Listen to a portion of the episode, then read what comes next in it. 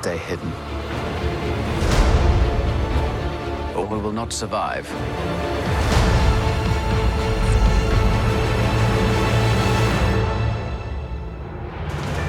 Leave us alone. When the time comes, he must be trained. Like you trained his father. You still want Kenobi. He's gone. You've been looking in the wrong places. I want every lowlife and bounty hunter to squeeze him.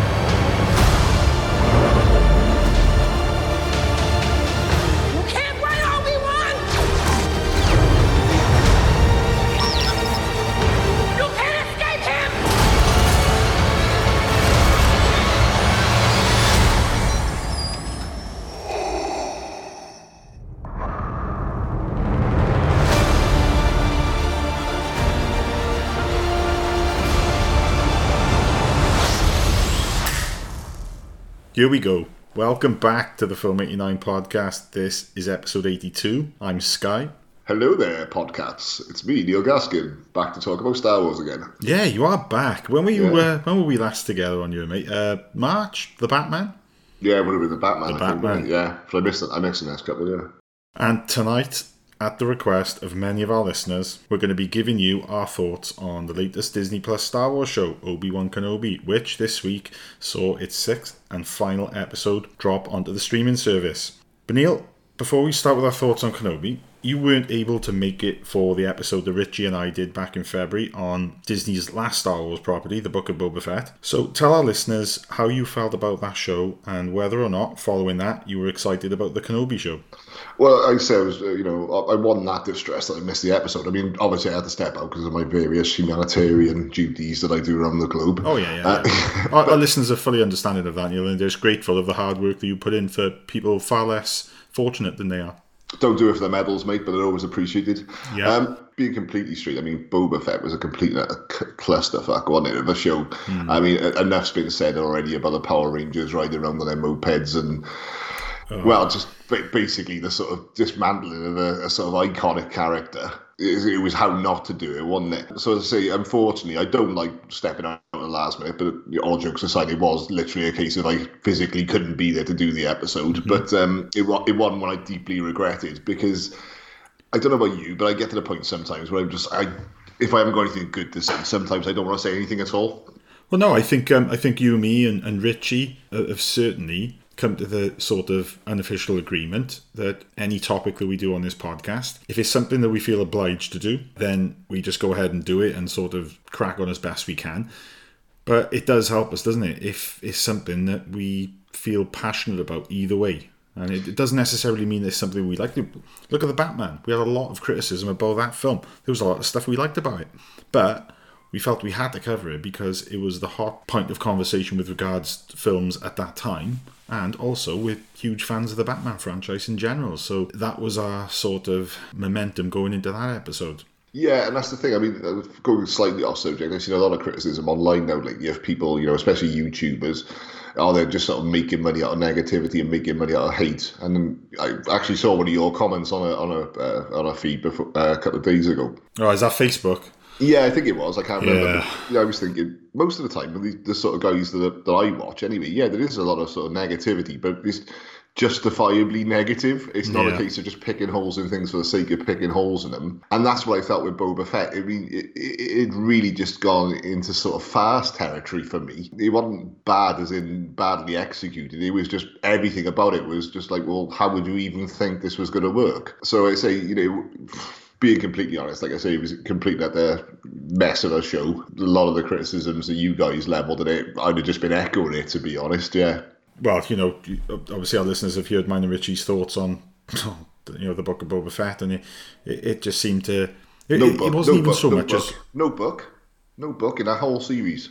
no book. I didn't see any book at all. Yeah, complete mis misselling of the They product. lied to from the start. yeah, But my main problem with that show, aside from the stuff that it did regarding like sort of the dumbing down of the Boba Fett character, is the undoing of all the good work they did at the end of season two of The Mandalorian by having Grogu come back to The Mandalorian And it just hmm. seemed to me as if that was done because Disney realised that without Grogu, the toy sales are going to de- decline. I know that's the cynical view, but Yeah, there's the cynical view. I mean, anyone could sort of level back. I mean, the, other than the originals, um, well, let's call it episode four. No, but I just call it the original. Um, you know, the, everything after that was geared towards toy sales. You could see, but you know, like I've always said with stuff like that, yeah, you can sell products, you can sell endorsements, you can do whatever you want as long as you've got a good story and people enjoy watching the film. They're happy to buy those products. Yeah. But like you say with Grogu, it does seem as if, hmm, yeah, we're not doing a lot of uh, Boba Fett merchandise off the back of this because there was there was one episode where it was basically just the, the sort of series opener for the Mandalorian series three, really, wasn't it? you know. Ironically, that was the episode I enjoyed. yeah, and you know, a a few months later now, we still don't know what the behind the scenes goings on were with regarding that show and how we ended up uh, having something that felt like it was just chucked together with very little thought for kind of story continuity, and, and it just it looked shoddily done. And like you say, that things like that Vespa chase and, and that whole gang and the, mod- the some modified. yeah, and, and, and stuff which look, you know, it clearly was Robert Rodriguez having too much of a say in, in, in what was going into it. You know, like the um, El Mariachi sort of spinning thing with a gun, which was just laughable. It, little things like that that completely pulled me out of the show and, and just made me think, well, what am I watching here? This is just It's quite strange, isn't it? Because, like you say, if you get Roger, Robert Rodriguez, you know you're getting a certain style of action and, you know, sort of photography and direction, you know. Um, And, like, it's a sort of a catch 22 because, I don't know, if, if I was in a room with Catherine Kennedy and, and I, I was handcuffed to a table so I couldn't throttle her, cut that bit out, cut, cut that bit out. Uh, and she said to me, We're trying to do something different. We're trying to sort of bring Star Wars forward. I'd have to accept that argument.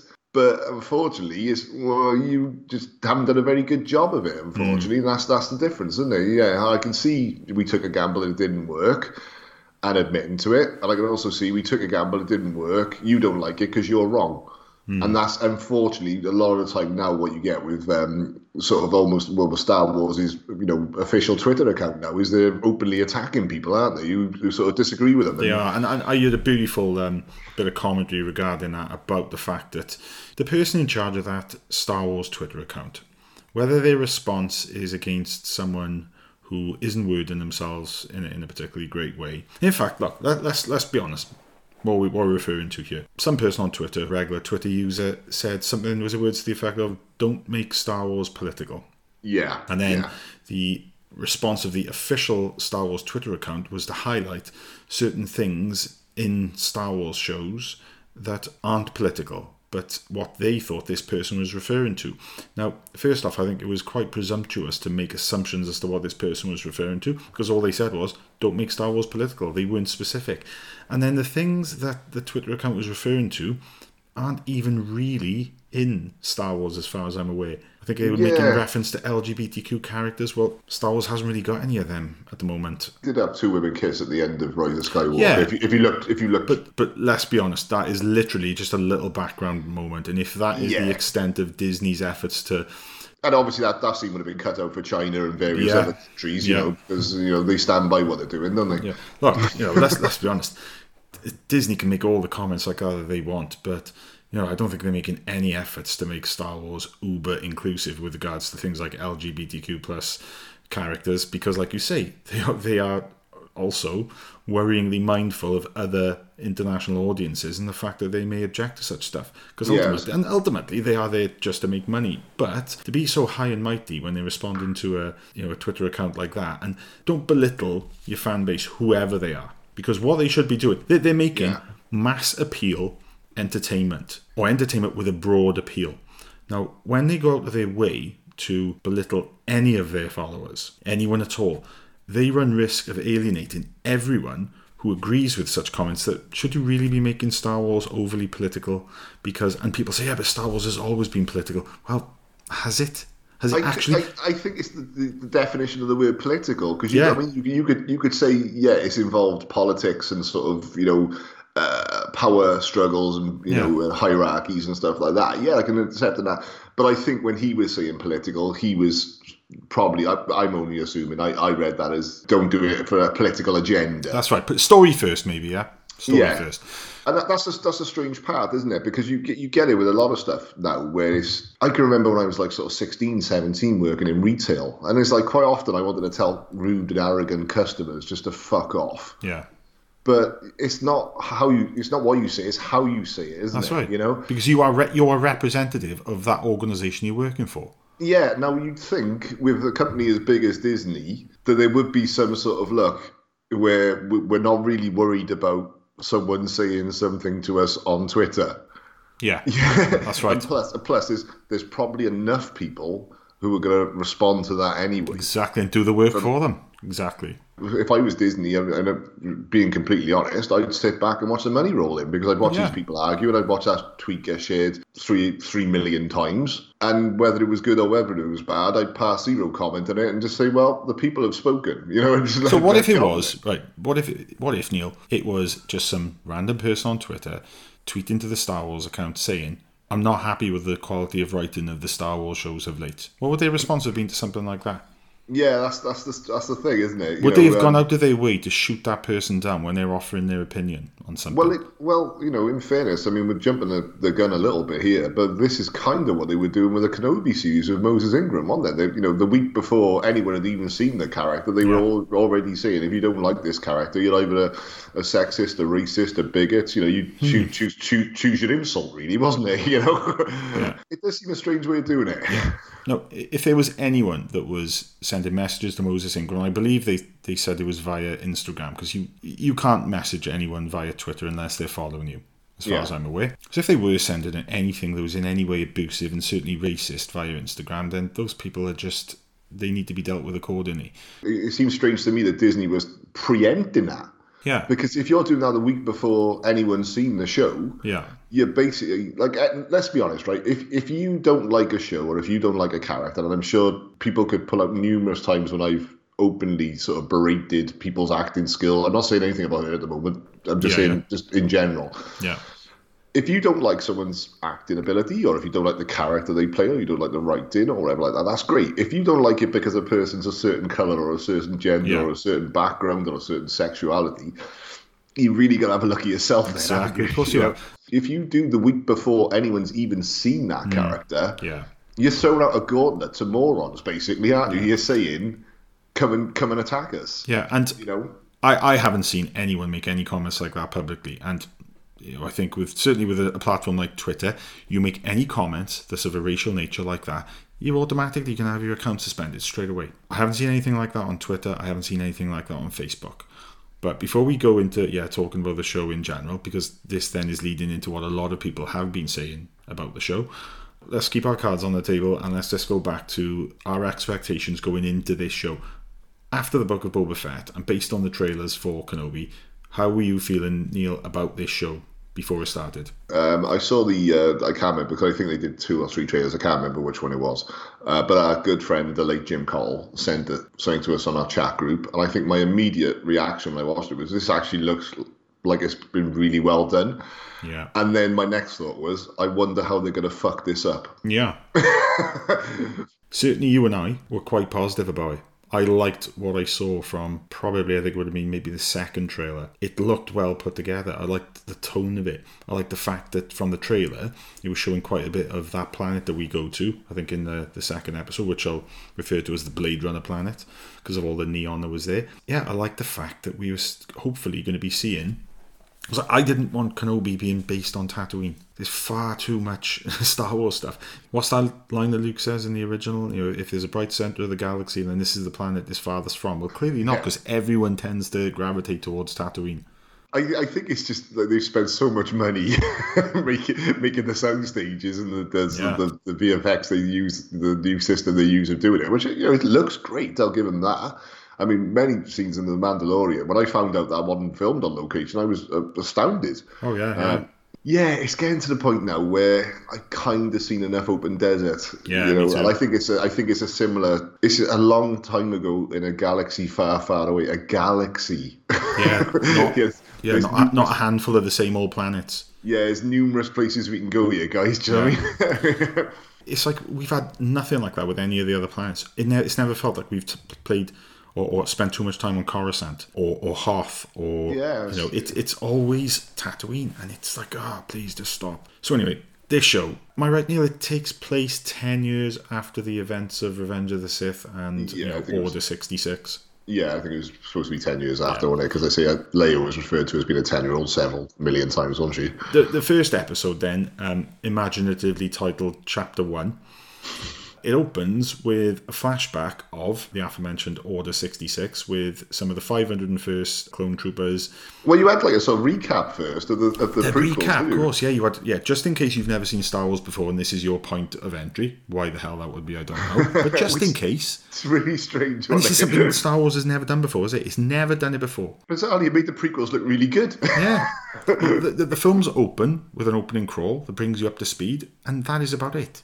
Yeah. You certainly don't have, you know, a minute and a half or two minute long sort of amalgamation of everything that's happened up, up until this point. And yeah, like you say, the prequels were edited together to look. We Yeah. recently, we recently speaking to someone, one of them was saying their wife had never seen any of the Star Wars films, and we were all astounded, like, how can you possibly not see Star Wars? But you know, I accept that people out there who haven't seen Star Wars, but I don't think for a second they were like, "Yeah, this Obi Wan Kenobi show. I'll give it a go. Watch the recap. Yeah, I'm in." Yeah, and I think out of any franchise, of any franchise, Neil, if you're if you're going to be assuming that your audience is up to speed in general with the story you're about to tell, if it's going to be any franchise that's got that going for it, it's going to be the Star Wars one because it is the most probably the most well-known franchise that we've currently got active at the moment. That you know, certainly one that's got an ongoing story. it's quite a strange. It was a choice. strange choice, wasn't it? Yeah. So anyway, after that little opening montage, uh, we, we have that flashback to um, events that, that happened around about the um, the time of uh, Order sixty six, and we see some of the, the the Jedi younglings getting attacked by the five hundred and first. Now, obviously, at this point, we don't know that one of those younglings is a young Reva. But Neil, didn't you call it? I, I think it was like the most obvious thing in the world. You called it was. straight away, didn't you? Yeah, it was a quite. A, it was quite a quite on the nose sort of thing. It was like, all right, okay, there's there's one black female that survives this assault. Yeah, yeah. From there, we obviously jump forward 10 years. Obi Wan is now on Tatooine. Uh, he's living in a cave. Um, he's, and quite understandably, when you're living on a desert planet, it's going to be quite hard to come by food. So, makes sense. He's got himself a day job. Yeah, And there's like this, um, looks like a giant manta ray or something, doesn't it? That has sort of um, found its way to the desert. to the middle of the desert. middle of the You know, desert. I suppose it could be some sort of like you know Space, spacefaring uh, animal, maybe. Yeah, it could be. I don't know. I don't know how it, how it ended up there, but whatever. they've set up a little um, what would you call it? It's like it's kind of like an outdoor pop-up restaurant, except It was yeah, it was like Yo Sushi, you know, Yo Sushi Tatooine brunch on there. yeah, yeah, yeah, yeah. So It looked delicious, in yeah, fairness. they, they, they're cutting up these, lovely. You know, nice-looking chunks of tuna and whatever, and uh, and, Obi Wan is is he's stashing a little piece away at the end of the day just so he can feed his uh, four-legged uh, creature that looks like a leftover from Episode Two. How many times do we see him going back there and doing that exact same thing? It's at least three, isn't it? Yeah, I think they were trying to show the sort of monotonous nature of his existence, weren't they? Yeah, and I think by the time we got there, got there the third time, I think we got the point, didn't we? Because I'm thinking at that point, we've only got six episodes of this. Yeah, it did seem it did seem a rather slow burn for six episodes. It didn't does seem like you've got a lot of story to tell, and you're just showing us the same thing over and over again. And at that point, I think that's when my alarm bell started going off, and I was thinking, oh, how much of this show is going to be filler? How much of it is going to be excess padded out? That that that was how I perceived that. And then we had the concern that well, if young Luke is on Tatooine and Obi Wan is, is there looking after him, we don't want him to have any interactions with Luke because by the time it comes to Star Wars or, or A New Hope, as it's now known, he only knows vaguely of this old hermit that lives out in the Dune Sea, you know, Ben Kenobi. But then, another little curveball, it turns out that the impetus to get Obi Wan Kenobi off Tatooine is the fact that Leia is the target.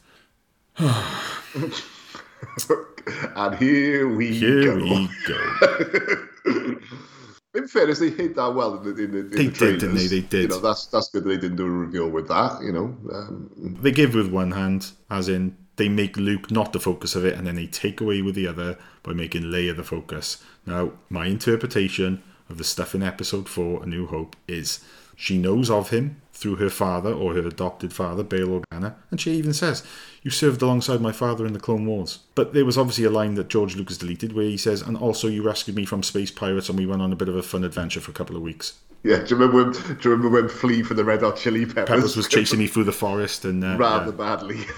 turns out that Reva, one of the Inquisitors, who we now know to be one of those children in uh, Order 66 on uh, Coruscant, one of the, the, the Jedi younglings, she is now an Inquisitor. And she hunts Jedi, devoting yourself to this religion, and then you get beaten, and then you flip sides quite easily and say, Yeah, I'm going to go and hunt my former, you know, compatriots. In fairness, if you took someone at a young age and sort of brainwashed them for better terms, I could see that happening, and that is actually the basis for a really great story.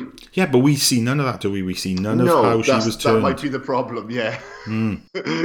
Just imagine, Neil, just imagine with a little bit more thought that went into the writing if this show had more of a flashback structure and we actually had the parallel story of what's happening now with what happened, you know, 10 years ago when she was captured and she was turned. Because I think that'd have far more value to the story than it would the eventual surprise, in inverted commas, of us finding out that she was that Jedi youngling, which I think most of us, you know, we, we all worked that out pretty early, yeah. I think it was pretty impossible not to uh, not to have had that one nailed. It was it was quite a it was quite a strange sort of way of setting it up, really, wasn't it? Because say you had the Inquisitors and you had the Grand Inquisitor, which again, you know, you could argue that Disney did a great job with it, the trailer because it looked as if you know this Grand Inquisitor was going to be the sort of big bad, if you liked. Yeah. And then, you know, I think it was it was episode one or episode two. She killed him off, didn't she? And you know, inverted commas, killed him off. Yeah. and yeah, it was quite a strange choice to sort of go that way. But like I say, you could say, well, you know, we're, we're keeping the story pure. We're, you know, we're not giving too much away. Or you could look at it as, are you trying to sell me something that isn't going to happen? Yeah. And unfortunately, if the writing's good, I'd be sitting here praising everything that they did in those trailers. When the, what we ended up with, I cannot but think there was a bit of false advertising because mm-hmm. the show looked quite good. Or oh, you're playing those hands close to your, t- your chest there, there, Neil.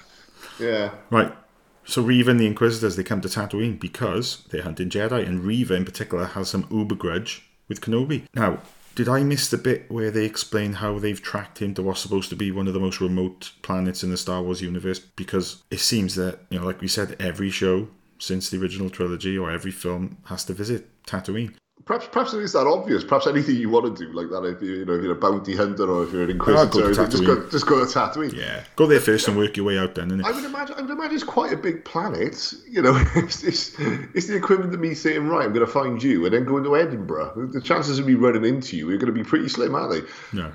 But yeah, there was no again no explanation given. It, well, they may have been, Neil. They may have been there, and we may have missed it because I think is it right with it? We've only seen each, each episode once. Yeah, I've only watched them once, but let's be completely honest. There should have been some sort of payoff. I think you should work on the assumption that most people are going to watch the episode once. Yeah, You know, there should have been. I'm not saying you have to nail it to the wall, but there should be something. You know, even if it's a little throwaway line where you go, "Oh, right, okay," yeah.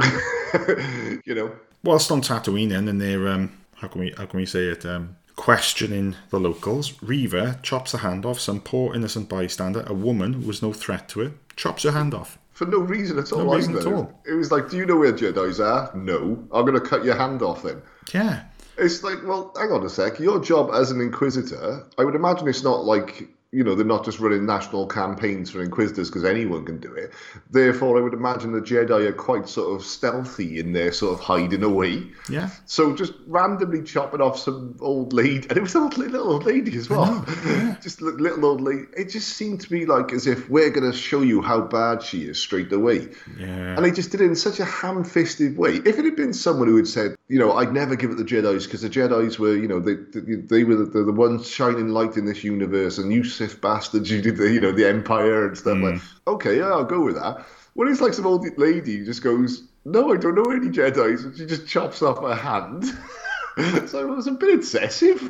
And I think Neil, didn't we? We'd already by this point we knew, or we had formed quite a confident opinion that Reva was going to be redeemed. without a shadow. we're- without we're not the only ones. doubt. Without a shadow of doubt. months ago there was a very popular youtuber was doing a live stream and they were talking about the the first or the second trailer for the kenobi show this is, this is months before the show was dropped and they said in that live stream i guarantee that that female Inquisitor character will be redeemed by the end of the show.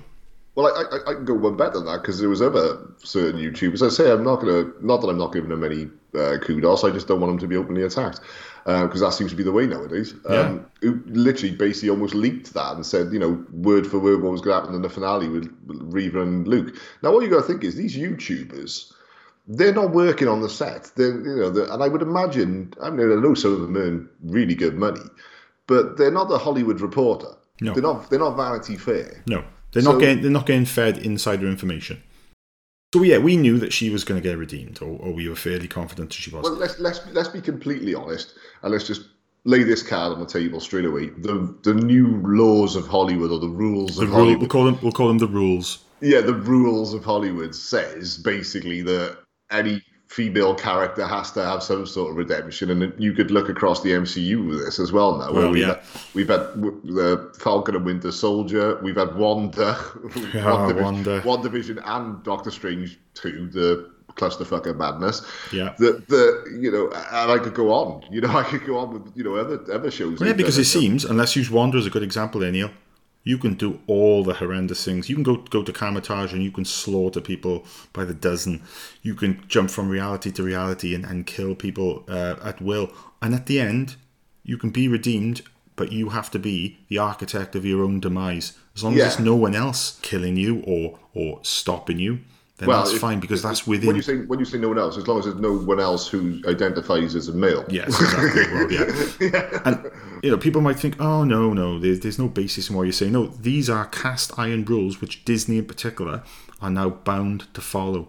And if you want any evidence of it, all you have to do is watch every single piece of entertainment they put out in the MCU and Star Wars or since Endgame. Yeah, it just seems really strange that I, I, I listen. Like like I've said before with all you guys on the chat. I mean, I'm the only one on the chat. We're all parents, but I'm the only one on the chat that hasn't. I've, you know, I've got sons. I haven't got daughters. I can understand. You know, we need you know young females to watch this and realize they can do anything, and I, you know, I'm groovy with that. I also think that young males should be able to watch things and think they can achieve hmm. anything or they can be heroic.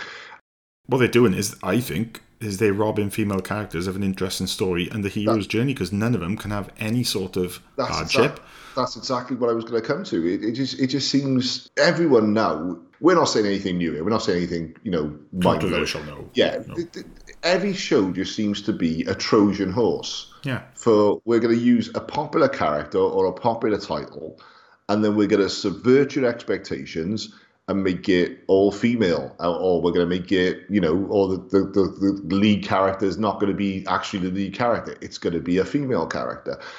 I, listen, I'm all for that, but like you say, you're completely robbing. If you look at Reva's backstory there, if it, like you said, if it, if this had been done properly, Yeah. this character would have been someone you'd have they'd have almost become the anti-hero straight away. Yeah. You exactly. Yeah. If, if they'd taken the time to, because the point that we are trying to make, and, and maybe not making it as, as sort of firmly as, as we could, is we grew up with films with strong female characters that we loved. We grew up with the Sarah Connors, the Ellen Ripleys, the Princess Leia's, and we loved them. But they were well written, and they were characters that had adversity to overcome. They were characters with flaws. They were characters who made mistakes. They were characters who had self doubt, who had weakness. And because of the stuff they were faced with, they grew stronger and they overcome or overcame those things to become stronger people. We're not seeing that with these female characters. If you use the parallel, Captain Marvel, Captain America. Exactly. Captain Yeah. America is your, you know, he's a scrawny little guy that has to fight to get in the position where he's given that super soldier serum. Yeah, He has to join. He has to enlist in the army, and he has to show that he's got the guts and determination to be someone that is suitable for Doctor Erskine's project. Whereas Carol it- Danvers, It's just, you know, she's it- it- already got the powers at the, at the beginning of the film, and Well, yeah, but even with that, you could you could argue that you know is is there much difference between what he went through to get power, and is there much difference between what she went through to get power? There's probably not. You know, I mean, she gets a blast from you know uh, an Infinity Stone or whatever. What, what was it? it? Was it was yeah, it was an Infinity. it was Stone, wasn't Space Stone. Yeah, It was a space stone. You know, he, he gets given the super serum. But the opening of Captain America, like you say, you see this little scrawny guy who just wants to do good. He comes from a deprived background, you know, but he's still fighting to be better. Yeah. The opening to Captain, Ma- well, not the opening, but the sort of backstory that we get for Carol Danvers is you know, you'll never do anything. You're a girl. I'll, I'll show you. Yeah, yeah, yeah. does. And it, it, it just takes away from the character. And like I say, with with the Reva character in this. Now, if anyone listen, I, I I'm going to be completely honest. Moses, um, what's Moses name? Ingram, yeah. it might be a fantastic actress. I've never seen her in anything else, so I'm not going to knock her personally. It was a poorly executed character. It was a poorly written character. Yeah. And I gotta be honest, whether it's through direction or whether it was just what was on the written page, basically she's just conveying emotion by pulling a stern face and shouting a lot. If anyone wants to take that the wrong way, I will give you this example. Go and watch Robert De Niro. Robert De Niro, I think, is one of the finest actors who's ever graced the silver screen. Yeah, mm-hmm. Taxi Driver, Raging Bull, Heat. These are some of the, my favourite films. Copland, you know, this little cameo in Copland. He always steals the show. Like, Yeah. and then I will also name numerous other stinkers where Robert De Niro has been fucking awful in it. Oh, yeah. so if anyone wants to think that I'm knocking her performance, I'm not knocking her as an actress. I'm knocking her performance in this show. And, I will say she's a poorly executed and poorly delivered character. And Neil, I think you're right in the assumption that it's the direction and the writing because there's one scene later on where she nails it and it's not in the stuff she's saying. So it's not in the script. It's the way she's saying it and it's when she stood at the other side of that, that blast door talking to Obi-Wan. She lets her guard down. She shows vulnerability. And it's at that point when she lets on the fact that she's after the, the Jedi who, who, who betrayed all Jedi and slaughtered her young friends. It's that scene where I thought, there she is. She's got it. She's acting. She's emoting. Show us more of that. Yeah, Because when she showed vulnerability, she showed true character. Yeah, and that's the other side as well. I mean, you you could you could name countless actors where they're very good at a specific type of role. It's, it's very rare you get a character who can do. I, let's use Robin Williams as a, an example of that. You can watch Robin Williams in Miss Doubtfire and laugh at him. You can watch him in One Hour Photo and be terrified of him. you know. So, but other actors are pick a lane and stay in it. Uh, perhaps she's very good in other roles. I don't know, but like I say, the, I'm not going to criticize her. I'm going to criticize the character and the portrayal of the character that I would Yeah. show. Well, I didn't think the character was any good. I just thought, like I say, it was just basically bad person turns up, shouts a lot, tortures mm. innocent people, Yeah. and it was always in the back of my mind. How are you going to write this that I can forgive this person and actually get on board with this person? Yeah. And unfortunately, I didn't. You know, even when I found out the backstory, even when we got to the conclusion, I won't go too far, but even when we got to the conclusion, I was like, all right, you still shot mm-hmm. that old lady's hand off, though, didn't you? Yeah. right, now, somehow, Reva's discovered that Kenobi's got some connection to Bail Organa and she decides to arrange for the kidnapping of his daughter in the hope that it'll bring Kenobi out of hiding. Now, Bail Organa has the resources of an entire planet at his disposal. Yeah. he was charged with looking after Leia. Hell, he even volunteered. He actually volunteered, didn't he? But no. He enlists the help of one solitary hermit on some planet light years away, something that Reva conveniently predicted. So, you know, even that is just we uh, were never right we, we were, we were never really given any sort of reason how she knew this connection. Because the plot says so. Yeah, it was just like basically, oh yeah, because because it's Star. Well, she's seen Star Wars, has she?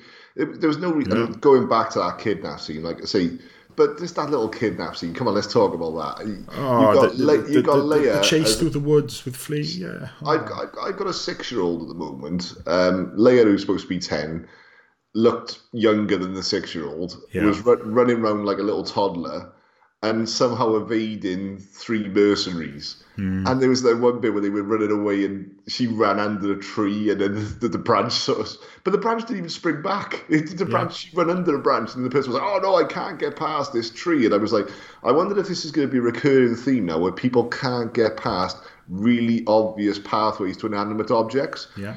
And there was another scene with a laser gate where, yeah, that was obviously a running theme throughout the show. Oh, and Neil, one one other little thing that points back to Disney's slavish adherence to, in inverted commas, the rules. Don't forget the scene of young Leia putting her bully of an older cousin in his place. well, obviously she had to because She you had know, to, even Now- though it had nothing. It serviced the plot in no way. if we're talking about characters as well, let's talk about young, young Princess Leia. Because for me, again, I, I am not knocking the actress. I accept that she's a young performer, and I think she actually did a decent job. However, the character of Leia, for me, should have been a spoiled brat. Yes, you should have instantly not liked her, and then later on, Yeah, no. the whole thing of the hero's journey. Yes. Or even if we weren't given the hero's journey in this, we could have gone and look at, look at those experiences she took and she evolved to become Carrie, the Carrie Fisher iteration, if you like. Yeah. F- From the opening gambit, now is you've got this daughter that you know is Darth Vader. Well, we didn't know it was Darth Vader. You knew it was Anakin Skywalker's. You know, they knew there was like Sith, you know, interest in his Yes, adopted daughter. yeah. And plus, the other side of it is, even if you didn't have this, she's a princess. Hmm. I'll just let her wander off into the woods on her own. Yeah. Now, let's look at our royal family for a second. How often do you think around forests around Windsor Castle you just happen to bump into one of the, the, the small children now, one of the Queen's grandchildren? Yeah, but Neil, none of them are as clever and resourceful as young Leia, are they? But but even if they were, would you would you not? Can you not? You know, if this was someone had kidnapped Luke, like uh, some Tusken Raiders or whatever, had kidnapped Luke. Yeah. I could kind of understand that. Luke only had two people looking after him, really, or three if you count Kenobi.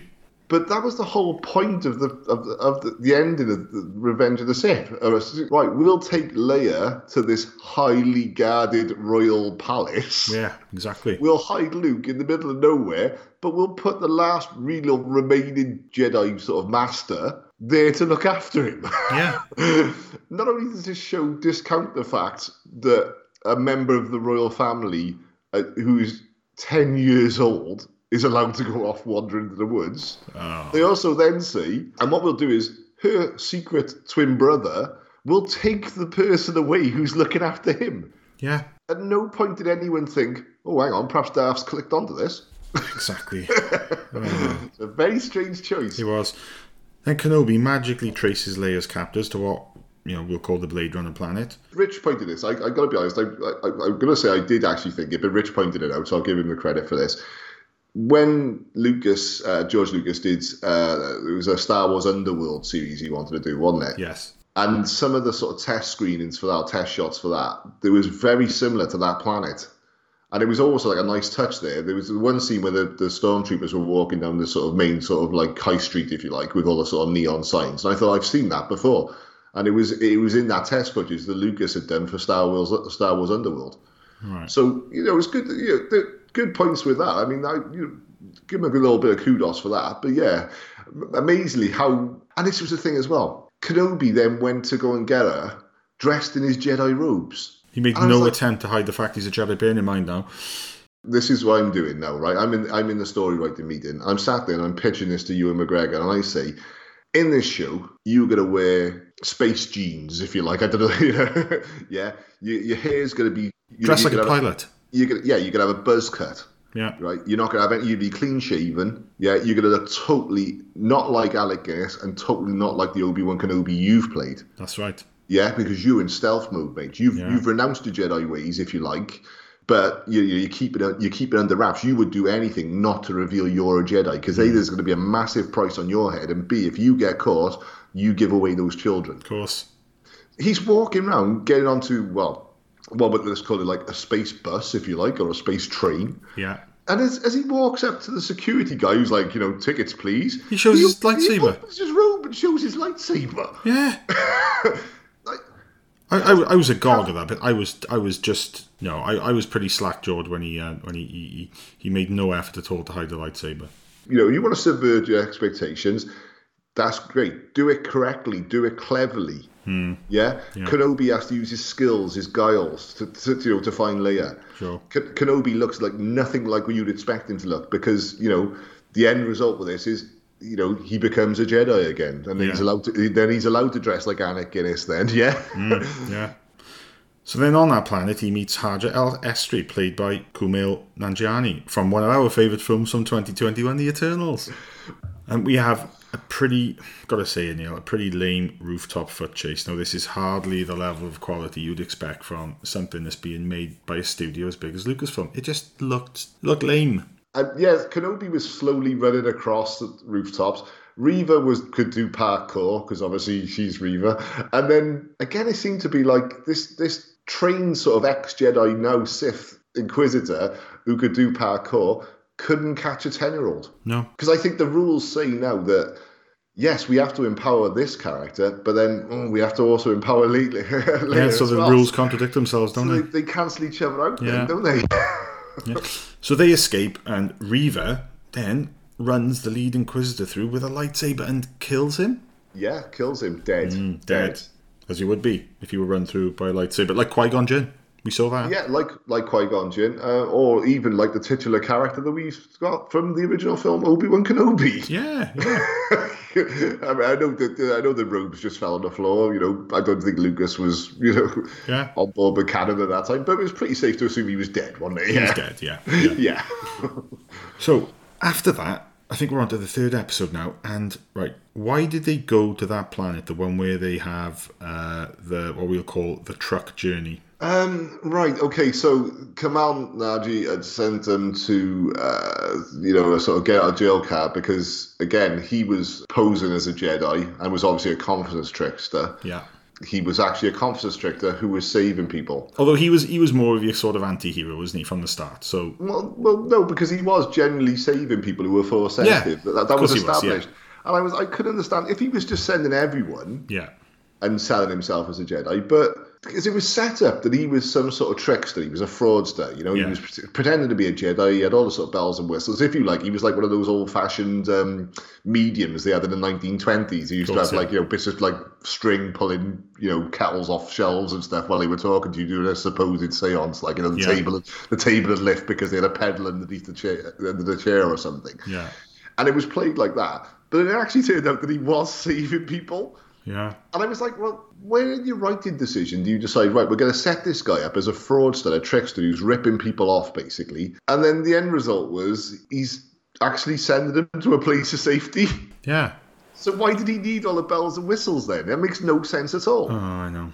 Hmm. He's a competence trickster. He's he's selling you the scam, but you actually get the result you wanted. It's, he's basically the equivalent of someone from Nigeria sending me an email saying, "My, you know, if you send me your bank account details, I'll send you forty-three million. Yeah. And then me sending the bank account details, and I get forty-three million. Yeah. it makes no sense. No, it, no, I know, I know.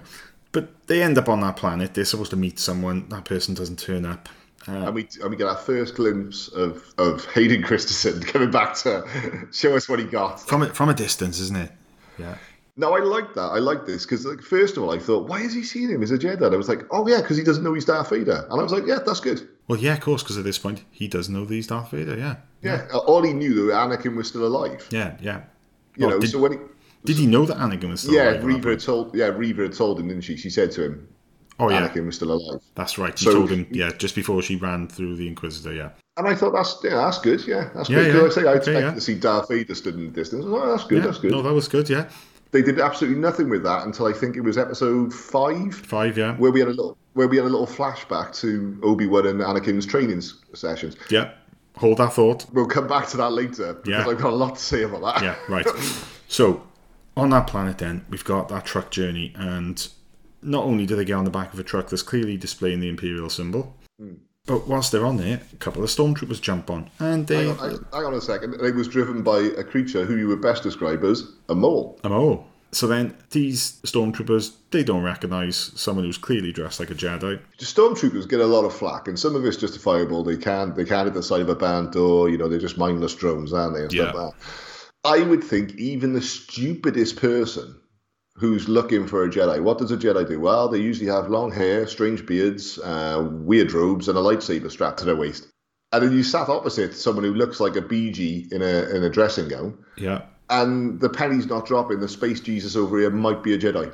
And we're also looking for a young girl, a young princess. I was going to say, uh, oh, that's a coincidence as well because he happens to have a ten-year-old girl next to him.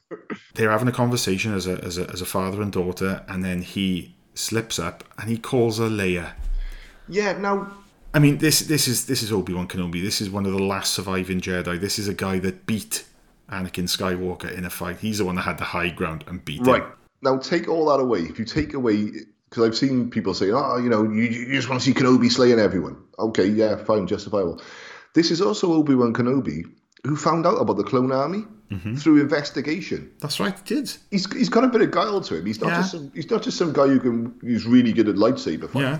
Throughout the, the prequels, afterwards as well in Episode Four, it's displayed that he's also he's almost like a secret agent, isn't he? He can Yeah, go behind enemy lines, he can infiltrate places, he can investigate things. Yeah. But no, he sat there and called a Leia. Yeah. Or was it be quiet, Leia? Yeah, because uh, because he's a fucking moron now. well, Because, because he's an established character. He's an established canon character. and this is why we have to tear him down. I mean, That's you know, right. it, was, it was so successful when Rian Johnson did that with Luke Skywalker. I mean, not only did Mark Hamill sort of openly admit that he didn't mm. like what was done with his character, but the fans reacted so well to it, didn't they? Exactly, the, fan, the fans looked at that and they were like, "Yeah, what I like doing is I like seeing a character that I've come to know and love, a character that I can't wait to see again. I love to see him be destroyed by a newer character who, for some reason, has the is leveled up on everything that I've seen that person do, and is far superior to him in every way. Makes them look an idiot, and then I'd like that person to actually be an idiot." And people react marvelously to this. I'm sure Disney and Lucasfilm have got focus groups and they, they sit down with people and they go through Twitter blogs and they watch YouTube and they go onto forums and they look on Reddit or whatever and they go, wow, people really like when we do this. Let's do it again. Or is it just a case of we're right, you're wrong? Exactly. Yeah. Yeah. So where are we now, Neil? Right. So he's he's, he's revealed Yeah. that Leia was his mother's was her mother's name. so oh, that's okay. We'll let that go. He gets they get rumbled, and Well, they get rumbled because the mole turns out to be a mole. Hmm. See what they did there? yeah, and then there's a bit of a of a little shootout, and um, oh, it's when they get to the laser blockade, the the roadblock.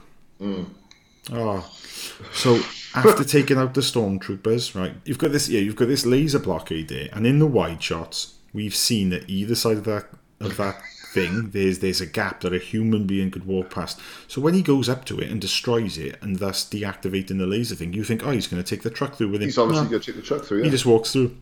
yeah. Ah. I'm not going to blame executive producer Ewan McGregor of you know not being onto that because perhaps he was under the impression this laser gate was going to cover you know the entire desert or something. Yeah, because I know? would imagine a lot of it was done in post. Yeah, but you know when things are done in post and you add that effect, don't you then instantly look and go, well, hang on, we'll have to zoom in on a bit of this on this shot a bit because if we show that you could just walk around either side, not just one or two people, but pretty much everyone who watches it is going to turn and say to the person sat next to him, why don't you just walk around it? Exactly. Yeah. yeah. Again, poorly executed. Yeah. So he walks through. The, he walks through the, the, the now deactivated roadblock, and then another troop transport turns up. A load of uh, stormtroopers get out, and they're all taken out then by rogue Imperial officer Tala, played by Indira Varma from Game of Thrones. Now, I've got to say it, and it's not at this point because we know nothing of her.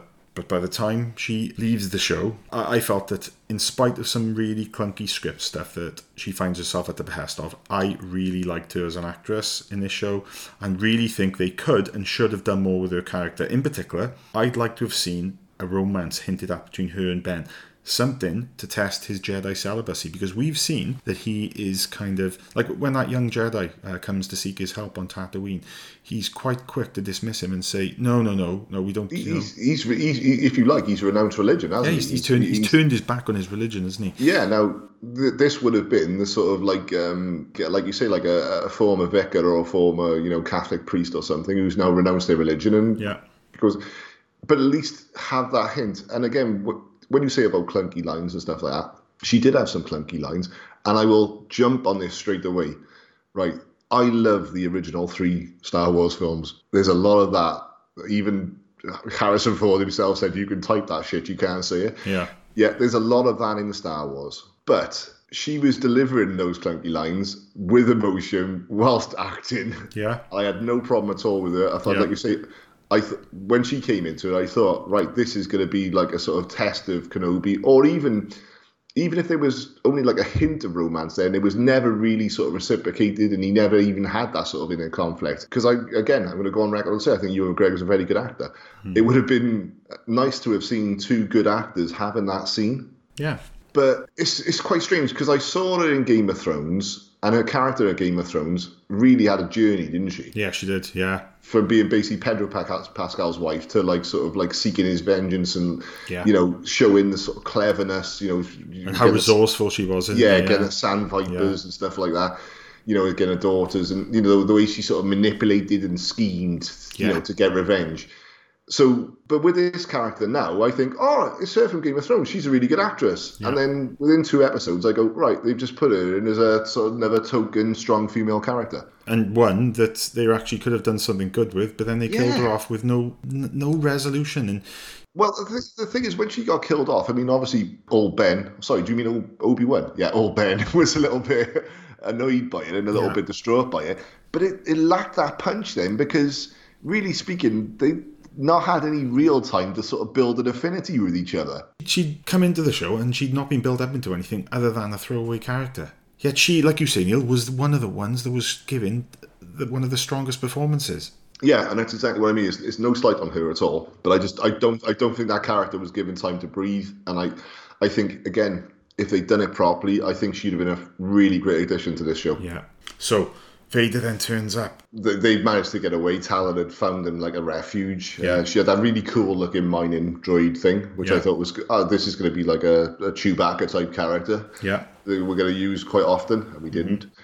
And then while they're hiding away, and she's got like a secret tunnel to get him out of there. Yeah. Uh, Vader turns up with Re- with Reva and the guys, and again we get our first real sort of glimpse of Darth Vader now, don't we? You know when how Darth Vader is as he walks down the street, just randomly throwing people against walls. And snapping people's necks. Yeah, do you remember when uh, episode four, when like he just let all the stormtroopers do all the dirty work, and then he just walks cool as fuck because he's Yeah. a badass because he's Darth Vader? Yeah, people don't like that anymore. See, what happened was when they did that last scene in Rogue One, which showed you why Vader let the stormtroopers come out, and in my opinion, was quite well executed, and you finally got to see Darth Vader kick ass. Disney took that on board and said, right, from now on, every time we use Darth Vader, he He's the one pick- doing the dirty work. he, he would be the one doing the dirty work, completely missing the point of uh, Darth Vader. Yeah. Yeah. That, that scene in Rogue One was him doing what he was doing out of pure necessity. It was basically, yeah, no one else can do this bar me, so I, I, you know, I guess I guess I have to do it myself, you know, type Oh, thing. I know, I know. And Yeah. it- it- randomly snapping the necks of people. It's like, well, you could say, yeah, but he's Darth Vader. He's the most evil man. No, well, no, he does evil things out of necessity and just randomly snapping people's necks. What is he hoping to achieve there? I, I just don't. I, I just say I can see the sort of argument of like, sort of like, you know, everyone should be terrified of him. I'm pretty sure everyone would be terrified of Darth Vader. Yeah, already, yeah. Pretty sure already. And like you say, just like randomly just picking people up, slamming against walls, snapping their necks, and you're just like, it's, it's Darth Vader. It's, Yeah. he's, he's not. He's not Bane. So then the- from the Schumacher Batman. You know? Obi Wan somehow gets away from it without Vader sensing him. yeah. Oh, and then we have that first confrontation between him and Vader. Now, Yeah. I'm sorry, but you know, Deborah Chow has directed some pretty awesome episodes of The Mandalorian, but I do not know, un- un- unless it's that whole thing of um, that you know we know of the MCU films. The directors now, which are hired to direct those films, have nothing to do with the action and special effects scenes. Yeah, it's like a second unit, and that's exactly what I was thinking. Is is this like some second unit that's filmed this bit? Because I'm sorry, but this the fight choreography here was just lame. The way it was shot, the way it was blocked, it was just really sloppy. And this is the, the first confrontation that these two characters have had since Revenge of the Sith. Yeah, and it, it, again, it's just like let's shoot down a char- um, established character because Obi Wan sees Darth Vader, and his first reaction is not to try and reason with Anakin. Yeah. It's not, or, or not even to think I've tried that before. It doesn't work. I know what I have to do. I have to find some high ground pretty quick, and let's take this motherfucker out. No, he runs away because obviously Obi Wan Kenobi now, an established character, Yeah. is useless. Yeah. And it's sort of given to us that now he hasn't got the, he hasn't got the ways of the Force anymore. He's not a Jedi anymore. He still know how to use a lightsaber. Exactly. Yeah, and I would think having given your life, which is say- essentially as a Padawan, that's what you do. Yeah, you're taken away from your parents at a very young age. You're trained to the highest skills. I don't think you're running away from this. No. You know, with the, with the Creed films. There's that great scene where Dolph Lundgren, uh, sorry, Ivan Drago, comes to visit Rocky, and he's basically challenging him to a fight there and then. Yeah. And, and Rocky's immediate reaction is, okay, you want to do it? Let's do it. you know, he's Yeah. getting ready to fight him because he's a fighter. That's all he knows. That's right. So if I put if I put that into the context of, a, of an ex Jedi, he's still going to think, well, if I kill this guy right now, problem over. Hmm. You know that little boy I've got to protect from Darth Vader. I'm just job and knock it. I can I can finish early because I can kill him I am going to worry about protecting Luke anymore. Yeah, it's quite a strange choice, but obviously he runs away because he's an old, pathetic man now. Even though Ewan McGregor is probably ten years older than me and looks twenty years younger than me, he's an old, pathetic old man now. So then they have this confrontation, and then Vader ends up uh, knocking this substance all over the floor, lighting it uh, on fire with his lightsaber, and then we see him pick up Obi Wan and drag him using the Force into the fire. Now, this is something we've not seen Vader do before.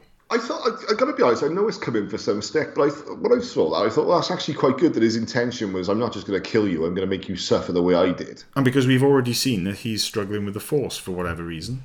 Yeah, for whatever reason. I would have thought Uh, that if you're a Jedi, right, it's like falling off a bike, or you know, it's like riding a bike. Sorry, you you if you haven't ridden a bike for, for five years or whatever, you just jump back on and it, instinctively you just do something which you've learned to do years ago. But there you go. I, I haven't boxed for over ten years. I have no doubt that if if I got into a boxing ring tomorrow, I would be one fifth of what I used to be skill wise, but I'd still know how to throw a punch. Exactly. Yeah, Yeah. yeah, Of course it is. You know, f- Yeah. fitness and age aside, you still know the basics. Yeah. yeah. Exactly. He gets away. He gets away yet again, and you know, you've got him, and you've got a cadre of stormtroopers, and then you've got Tala, and who else is it? Is it another character helping her? It was it was the yeah it was that cool droid, It was, uh, it was the droid. droid. Yeah, So they managed to somehow get him away from Vader. There we go. I think that's the third episode done, isn't it? Well, it seemed quite strange that Vader set fire to that and then threw him, uh, could pick Obi Wan up and drag him into the fire. Yeah. But then she came behind the fire and started shooting at him, and he couldn't then just still keep dragging Obi Wan No. Kenobi closer to him. No, because yeah, you know, because the script said so. The script. Yeah, You're I- forgetting I- about the script. See. Yeah, yeah, that's right. Because we have to get on to next scene because this is how these these shows are being written. Unfortunately, is we'll do that. It'll look cool. It'll be a water cooler uh, water cooler movement. People will say, "Do you remember when Darth Vader did this?" And it'll be badass. They don't actually think anyone is going to sit there and go, "Well, let's put in context. Then why do you just carry on dragging him through the flames?" Because the script. Because of the script. Yeah, and the script tells us now that we need to move on to episode four before I start pulling clumps of hair out and uh, scratching myself uh, anxiously. Banging my head against the brick wall. Because Neil, and it's very clear now that we we, we, we clarify one point that's made clear in, in in episode four or chapter four is that the Inquisitor's stronghold, where Leia is now a prisoner and is about to be tortured by Reva. Who wants information on everything she knows about the underground resistance? Yeah, Bear in mind, this 10 year old has literally been kidnapped from a palace yesterday. exactly. That's right. Yeah. Yeah. But the, the, point that we have to hold on to is the fact that this fortress is completely impenetrable. it's completely impenetrable.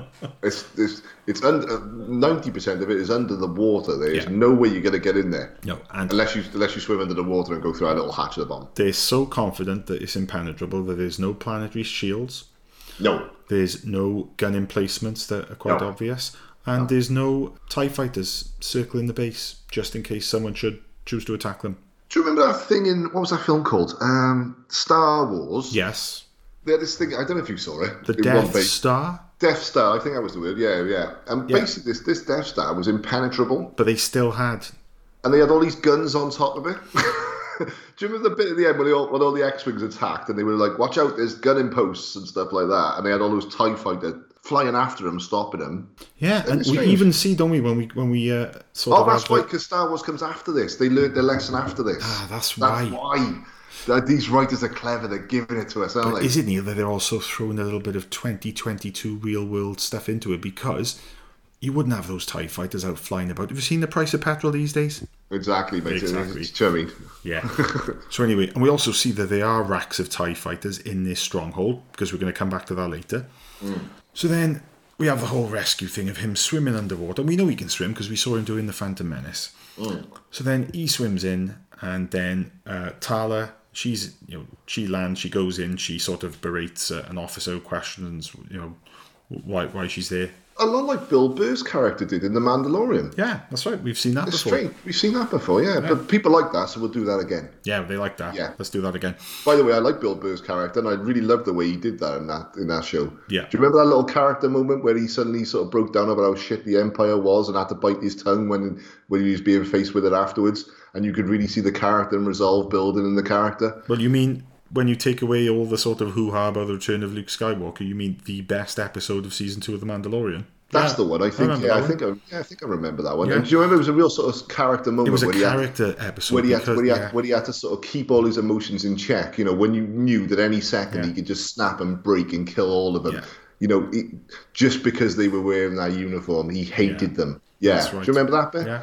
yeah. Didn't get any of that, did we? No, she- we should have because we had a character now and an actress. But look, what we needed here was what we didn't need was the nonsense that followed. And when I say that Indira Varma's character was subject of some stupid plot stuff, it's when she sat at a console talking into one of those uh, com things, Yeah. and there's a guy sat two seats away from her.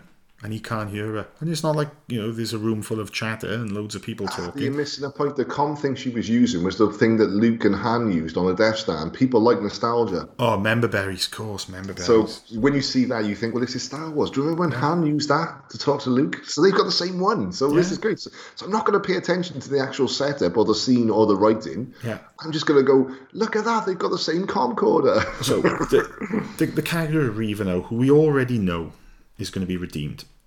If it wasn't for circumstance and things happening, she was about to brutally torture a 10 year old girl. yeah, to find information from her about things that she would have absolutely No any idea reasonable person would go, well, she only arrived. If it was like, where is the base? Yeah. But she, she was like, who are the leaders? How many people do they have working for them? And stuff like, Yeah. Where are the blueprints? Exactly. yeah, quite a strange choice. But again, although Reva was going to torture a 10 year old child, Hmm. she said, I don't want to do this. No, that's You're right. making me do this. Yeah, so although she was really bad, much like Wanda at the end of WandaVision, they'll never know what you sacrificed for them. She had her own reasons, Skye. She wasn't that bad. No, Come that's on. right. Yeah. Oh, we're, we're, we're coming to the greatest escape.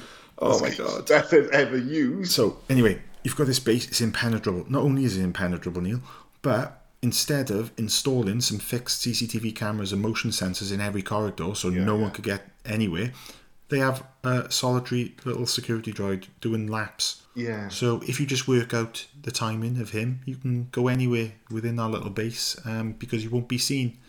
That's just nonsense because the plot says so. And then we have the stormtroopers.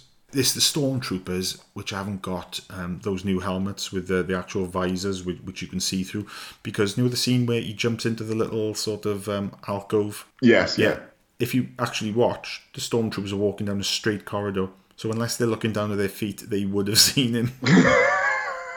I've actually seen it. Uh, one of our uh, one of the YouTubers that we've uh, that we follow, who's deconstructed this episode, has actually shown in slow motion. Yeah, look, look, they come into frame just as he hides. They would have seen him, but no, there you go. The plot says so. That's all that matters, really. It's all that Um, matters. And like, you know, a lot of those corridors look the same as uh, the ones we saw on the Death Star, so that that works for me. I, that's you've given me the product now, and that's all I care about. Yeah, it, yeah. Member berries. All looks, you know, it looks familiar. It feels familiar. It just looks like Star Wars, so it must be good. So it must Yeah. be good. Yeah. So, I, I don't even want to go into the details as to how he, he, he rescues Leia, because to be honest with you, I can't remember. But Well, prior to prior to that, while he was trying to rescue, he went on a little sort of guided tour and went through that place where they caught all the oh, Jedi's. you mean put the it, stasis chambers? Well, oh, I don't know. I'm so glad you reminded me of that. or were, were they looking to do some sort of Jurassic Park Amber thing or something? I don't know. I don't know about you, but I noticed a few people in some of them. Really? Yeah, I noticed um, there was a xenomorph from Alien. Right. Okay. Yeah, uh, there was ET. Predator. Yeah, Predator. there was Captain America. He was Yeah. frozen there. Yeah. Yeah. And there was a little mosquito because it looked like amber. They were probably going to make a T Rex out of that. Yeah. So, yeah. There we are. Then Yeah. it would have been. I, I'm not going to take credit for this. I can't remember who it was. I was watching the other day. They said it would have been brilliant if when they were walking down there. George Lucas was in one of them. I think. I think that was. I think that was half in the bag. If- I think it was Red Letter Media. If it Yeah. was, I'll give them credit. But if it wasn't, whoever said it, brilliant. No, Red Letter Media have pretty much confirmed that the, the the sort of poses in which these people are, they're not dead, they're in stasis, and as much as it's nothing that's called back to in this episode, they're clearly setting something up, and they. They had some of the Jedi children in there. Oh, I know, But that was the point that all the Jedi mm. were slain in the temple. So I don't understand. I know, it makes no sense. You don't no want to question it. No, don't question it because it'll come back. Well, there'll probably be a backstory to it. There'll be a prequel to the prequel. It's something that's going to be brought up possibly on a future Star Wars show, or something Yeah. that they, they might just forget because I think I don't know I don't think there's much in the way of uh, long form storytelling going on here, Neil. No, it's, it's it's just bizarre, isn't it? Anyway, somewhere along their little adventure, Tala and Obi Wan team back up, and Obi Wan comes in the possession of a very long coat. Which he then uses to smuggle young Leia out through the um, quite packed flight deck. yeah, but this is the th- yeah, but no one noticed them because they were all running to their, their stations because the, the the thing was under attack. Yeah. But it was sold to us as there was no security there No. because they would never be impenetrable, so no one would ever attack it. Well, so right, hang on, where right. would all these security run into? Yeah. So like, Tala is a very well dressed, you know, clean cut female Imperial officer, walks in and she gets questioned. On the way out, you've got a dishevelled, bearded hobo, right? Yeah. Who's clearly wearing a uniform that doesn't fit him particularly well, with a huge coat, and no one questions him. And it's, it's at this point, right, if people now want to defend this show and say that this is something that's passable and it's acceptable, I, I'm sorry, but really, Do you know if they put in a throwaway line where she gone, that's ridiculous, and he's gone, it's the best I can think of. Anything some just to of acknowledge the stupidity of Indiana, it, yeah. Indiana Jones quip. What what do we do next, Doctor Jones? How the hell will I know? I'm making this up as I go along. And Neil, do you remember when Star Wars had some had this sort of quippy banter that fitted the tone of it? yeah, Yeah. that's what I'm saying. They did it in such a way that we were supposed to take it seriously. Yeah, yeah. And again, I was just astounded.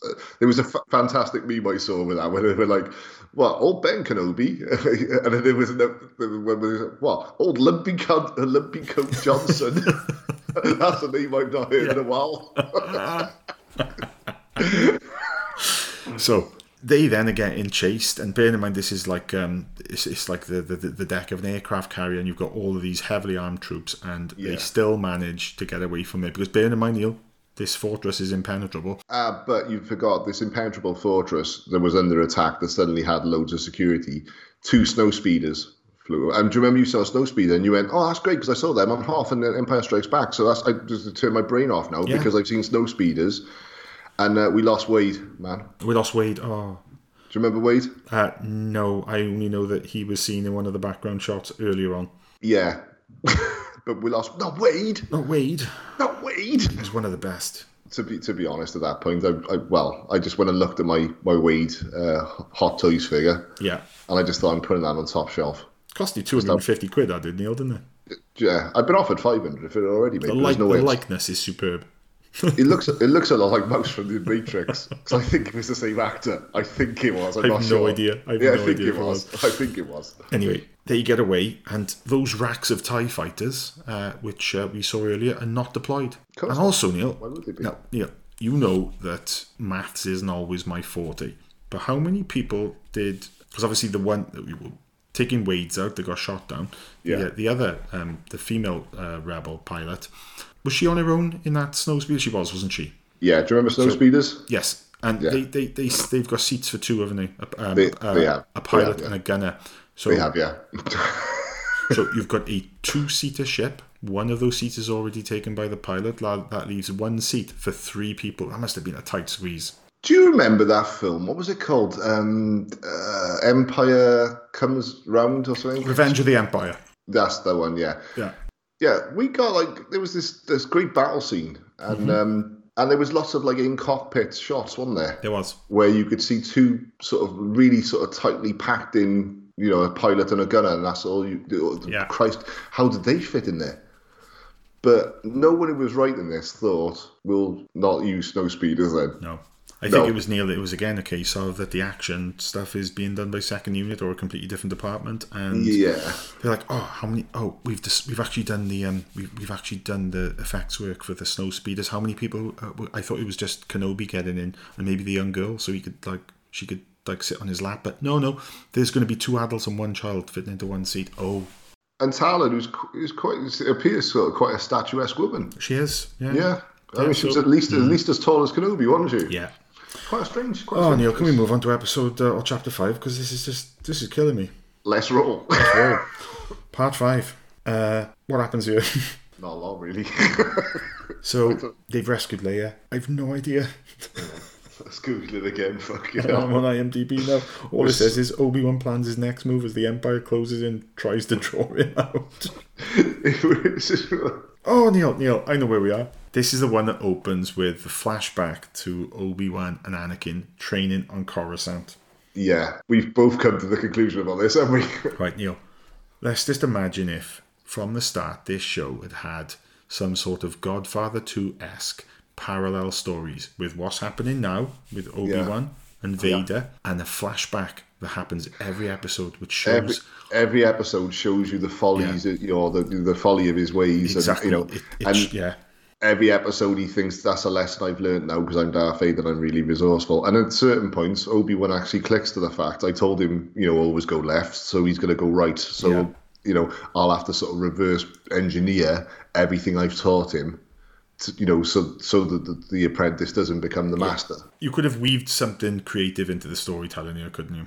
Yeah, and on a picky point again, how bad did Hayden Christensen look?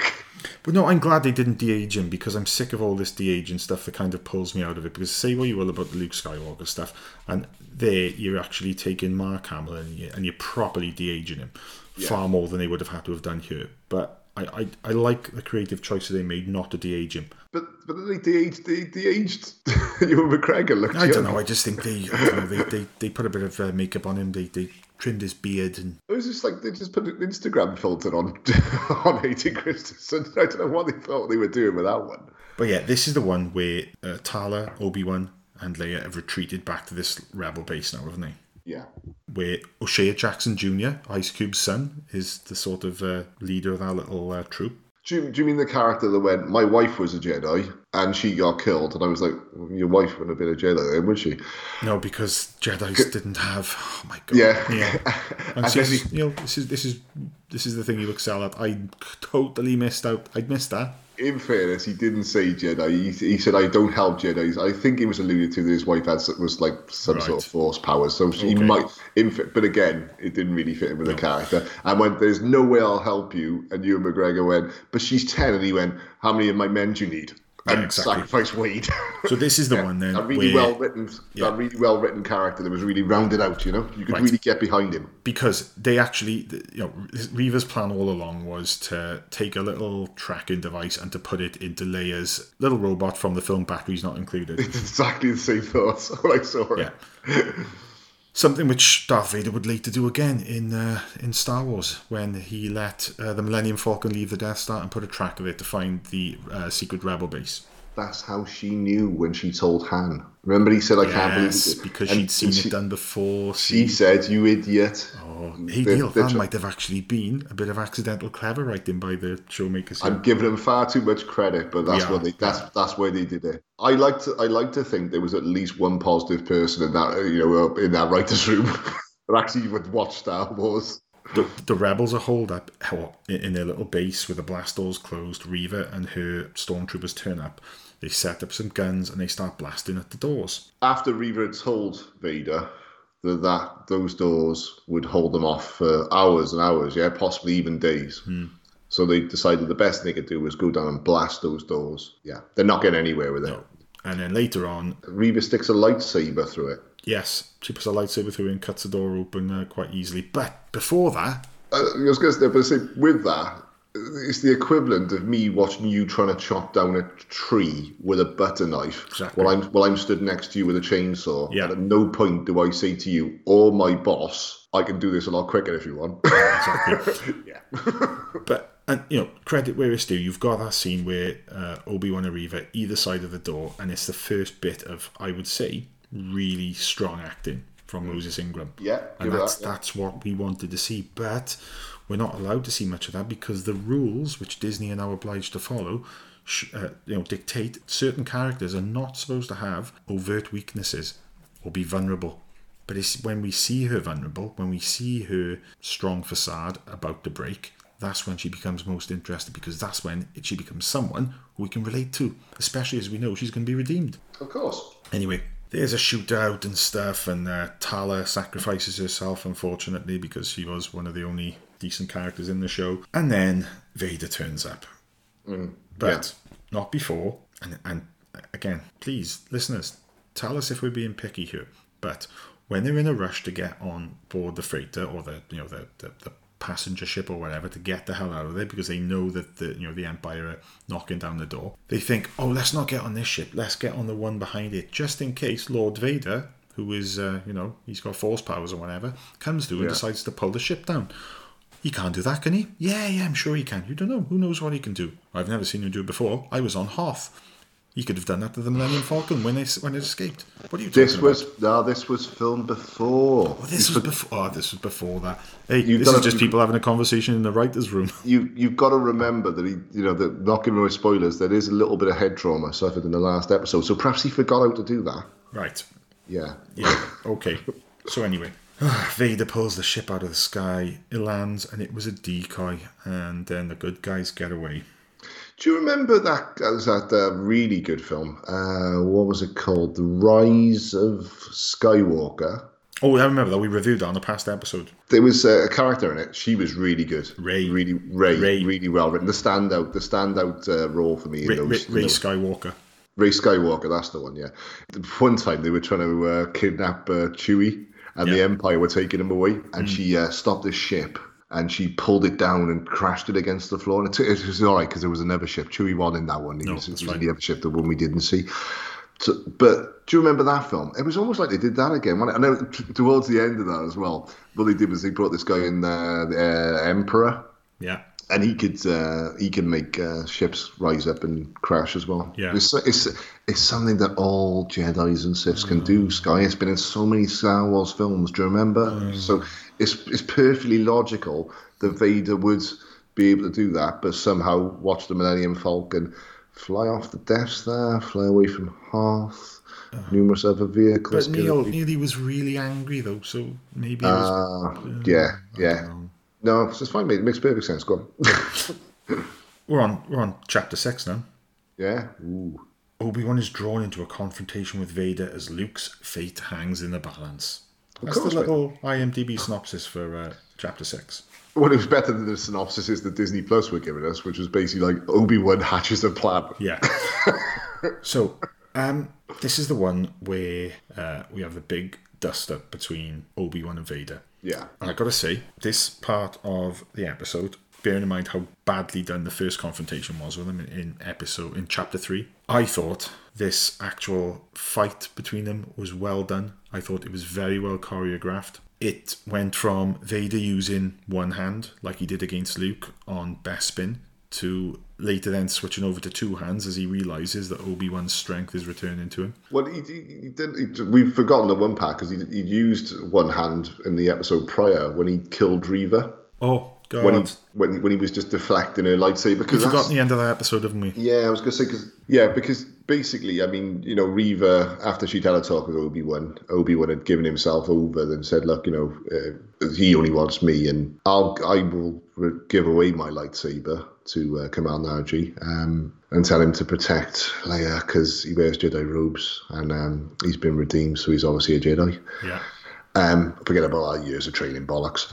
Yeah. And he said, and you'll get close to Vader, then you'll be able to kill Vader. And so she walked up and she just stabbed Vader in the back. And we were all really shocked. And we were like, wow, is this like some sort of parallel dimension? Is this like some sort of Tarantino Inglourious Basterds verse, you know, uh, where this actually does no relation to the main trilogy? Did And she they- stab him? No, because um, he knew she was a, a Jedi. He was always wise to her.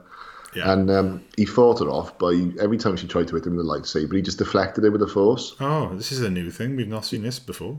He did it all the time, mate. Do you remember in um, Empire Strikes Back when uh, when Luke was fighting on Cloud City and Luke was trying to hit him and he was just, I'm going to take my lightsaber out, mate, whatever. And he was just deflecting it. I'm not Do sure. remember I don't. I don't even know if I've seen that film. And there's a bit in, uh, what's it, uh, Revenge of the Jedi when uh, Luke and uh, Vader are fighting again. And he's oh, he's deflecting again with He the just, force, is it? just deflects and he, Ah, right, okay. yeah, he just kills Luke Skywalker straight away. He didn't, Oh, even, right. didn't even take his lightsaber. In fact, a lot of the time what he does is he just picks Luke Skywalker up and just slams him on the floor Oh, like repeatedly. like we saw him do with Obi Wan in chapter three, is it? yeah, because Right, that's okay. because that's what Vader can do. Right. So yeah, you're right, Neil, because he does, doesn't he? And then he gets the jump on her, and he ends up uh, He kill he kills Reva and he runs her through with a lightsaber. It's the second time she's been run through with a lightsaber. She it, run, it, it serves her right because she did that to the lead inquisitor. She killed. Hi- oh wait a minute. Hang on a sec. I was going to say it's the second time she's done it because she, she got stabbed with a lightsaber when she was about eight or nine, I think, and she survived that. And what it was, it was really lucky that the the injury where that had happened hadn't healed properly, so there was still a big gaping hole there. Right. So when when he ran her through the lightsaber, she was pretending that she'd been stabbed. She hadn't actually. It was with those big holes like got Wiley. Like Wiley Coyote used to have. Right. he- Yeah. uh, there's actually a cutscene where she stops and looks and waves through it, so Yeah. it didn't hurt her. Got you. But thankfully, the same thing had happened to the Grand Inquisitor as well. Oh, he'd been she- stabbed through before himself, so he had a Yeah. hole in his abdomen. He had a big which- hole in his right. abdomen, which is a gaping gorge. So when she killed him, She was only thought- cutting through his clothing. She'd only cut through his There was already a, And a, he- a hole from before. He thought, what I'll do is I'll just lay on the floor and pretend I'm dead. Yeah. Yeah. So it turns out the Grand Inquisitor came back and he Yeah. was like, oh, fuck you, Reva. yeah, I wasn't really dead. And she was laying on the floor, so winking to herself, thinking, "Hmm, you're going to look pretty stupid next episode. Yeah. And you know Darth Vader, you know the person who got left for dead on a planet Yeah. and then was saved and engineered a, a revenge plot that took, you know, the next 20 years Yeah. Yeah. Yeah. Where he just wreaked havoc across the universe. Of course. he thought I could just finish this Reva girl off now on the floor and just kill her, but I'm, I'll just leave her there. She'll be, I should just, I'll let her die. I Yeah. won't go. I, I'll just assume she's dead and I'll just leave her there. But before I do that, I'll break her, I'll break her lightsaber. Yes. Yeah, that was fine. He just Hold left. that Her. thought, Neil. Hold that thought. Broken, broken lightsaber. Yeah, he just left her there. So anyway, fast forward to chapter six, which begins with. Now, where have I seen this in a Star Wars uh, thing before, Neil? A slow motion space chase. I can't remember the name The of it. The Lost Jedi. Yeah, so Star Wars: The Lost Jedi. It was that um, that auteur, Rian Johnson. Yeah, oh, Rian Johnson. Yeah. he made a film, and uh, what he thought was uh, space battles are really good. Star Wars fans really like that. But they're too Well, fast. Let's slow them down. We don't want any of that fucking, you know, fast in your face stuff that we Yeah. saw in Yeah. the original series. No. what I'll do is I'll do a really slow space battle. Yeah. And what we'll do is we'll have a really big ship Yeah. chasing a really small transport ship. Yeah. Um, but this transport ship will be like, it'll be able to, like, just defy Just stay ahead of it. Oh, just stay ahead Just of stay it. But ahead it'll- of it, yeah. It'll also be really stealthy and be able to sort of you know slip and slide like as Like zig and zags, eh? left and right, and yeah. Yeah, do you know what I mean? And what will happen is if we just show that again and again and again. Yeah. And at the time, Kathleen Kennedy called him in the office and she was like, Rian, you know I'm with you. I know you're a visionary. This one part of the film I'm a little bit dubious about. And he went, Kathleen, trust me, It'll people work. will people will love this. They'll love it. And and you know what the best part was? He was only bloody right. Everyone oh, loved it. Oh. So so Lucasfilm have said from now on we need to have at least one slow space chase Per series, yeah. per series. So that's what they gave us in this bit, yeah. But I think Neil, it also serves the story well because this space chase lasting weeks will then allow Reva to overcome her injury, and then to fix her double-ended lightsaber. And I mean, she proper stuck it back together to the point where you couldn't even see the seams where the super glue sort of met. It was brilliant, mate, and I, I liked I liked the way how she found a, a working spacecraft as well. Or well, after being marooned on that planet, she got over her injuries. Yeah. And she thought, you know what I'll do is I'll fly to Tatooine and I'll go kill Luke Skywalker because he's Anakin's son. I'm not sure how she knew that, Yeah. but she did. She but did. she She did knew. because Because oh, because of the plot. The plot yeah, said so. that's right. The script said so. She'd seen Star Wars. Star Wars, of course. She's seen Star hasn't? Wars. Who She's, everyone's, well, you know, that's what I'm saying. Like, you know, she knew. Come on. And then we have Obi Wan decides to um, sacrifice himself, so he takes a little shuttle, and then he flies away from the freighter. The freighter goes off, and all the people on board are rescued. And you know, he he, he says to um, Haja, he says, "Oh, you you you, you take uh, you promise me you take Leia back to Alderaan. Great, that's that's sorted. She's saved." He then goes to this remote sort of dark rocky planet, and then they have that confrontation. Yeah. And I will say it, all joking and snarkiness and sarcasm aside, I don't know what you're referring to, Scott. I thought the confrontation and the battle with them was very good. I thought it was better. I thought it was great though. Uh, Kenobi, through the power of Leia, now had all her power or something. Because there was that little scene where he gave her a holster, and it was almost like as if she was. It was almost as if she was like passing on like her powers to him. because I, I could kind of accept, like like we were saying, perhaps he was a bit rusty and some of his powers had dulled a little bit. But he Yeah. went from not being able to move a like a, I think it was a coin. No, was it the the recording device or whatever Yeah, it was right, on the yeah. ship to stopping the glass from breaking on that impenetrable fortress? And holding back hundreds of tons of water. you know, he's super powered, wasn't he? You know, Yeah. Kenobi now is like the, the Jedi, isn't he? He's the best Jedi in the world. Like you know, he's um, Well, he was he was like he was like uh, Phoenix level, you know, Yeah. telekinesis. He was lifting up huge boulders and yeah. But do you remember that film, um, uh, Ro- Here go Rose. Rose of Skywalker? do you remember right at the end when everyone was really doubtful that Rey could do all this stuff, and Rey was a little bit, oh, I haven't mastered my powers, I don't know what I'm doing. Do you remember at the end when she listed up all those boulders, yeah. and everyone went, "Look at her, she's really great, isn't she?" Wow. Yeah. let's do it again. They just did, did it again, didn't Oh, they? God. Yeah, yeah. oh, come on, Neil. Let's end the pain. Let's end the pain. as much as we can knock things, the actual fight, I don't think at any time, as soon as it was announced that Kenobi and Vader were going to have a rematch, I was like, no, the rematch is episode four. That's the rematch. And I don't think at any point these two should have ever fought. But I will say there were parts of that where I thought it was very well done. However, how you go from I'm not going to kill you quickly, I'm going to torture you, I'm going to make you experience everything I did, Yeah. therefore drag you through flames. I assume the next bit was I'm going to chop your arms and legs off. Yeah. To I'm going to bury you under some rocks and leave you there and walk Yeah. away. I know. Because do you remember he just walked away from Reva? That's Yeah. what he does now. That's what he does. That's what he does now. hey, he didn't do it to the poor guy in the town whose neck he snapped. No, strange that, isn't it? Oh, mate. Dear me. It just, you know. But I will say, the bit with the um, the cut open mask, he's, you know, Obi Wan's got the better of him. It has since been pointed out though that that was done. It was in done the, in uh, Clone Wars, wasn't it? the Clone Wars. Oh, Exactly or the Rebels, same. or whichever one it is. I don't know. Yeah, I'm not gonna. I'm not gonna claim any credit at all. As much as No, I I've I've never seen either of those shows, but, I have look, seen that I did exactly like the same. the, the the switching between the James Earl Jones modulated voice and Hayden Christensen's voice with the Nice modulator touch. failing. Nice touch. That was a but- nice touch. It- but again, had already been done. Yeah. But for someone who'd never seen it, I, I found that out after the fact. So I wasn't, as much as I've gone to remember this, to remember that, at the point when I saw that, because I've never seen either of the animated shows, I was like, oh, yes, good good touch there. I like Yeah, that. yeah. There was that one bit where when Vader buried him, or just before, wouldn't it have been? I don't know. It would have tied in nicely if he'd said, "Now, Obi Wan, it's I who have the high ground." Yeah, but you forget they, did, they didn't watch that much of the film when they were writing that. Uh. The writers basically, I think, they, you know, that little um, slideshow they put together, the little. yeah, that's probably the most of what they saw of those films. I think they showed that to the writers Yeah. before they wrote this. yeah. So a lot of them haven't seen Star Wars, so they don't know. Yeah. Uh, Obi Wan beats him. He leaves. Meanwhile, uh, Reva is on Tatooine and she's going after young Luke. Ah, we thought we were there, when we Neil? We thought that Luke Skywalker would be left out of this story. Why was she going after Luke anyway? I don't know, because because the plot. So, as a young child, she witnessed brutality and terror, Yeah, and she saw what becomes of it in herself. Really, didn't Yeah. she? She saw that if you if you do something at that at someone to an early age, that if they survived it, yeah, they could go really on the wrong path. yeah. So she decided the best thing she could do was go and kill Luke Skywalker.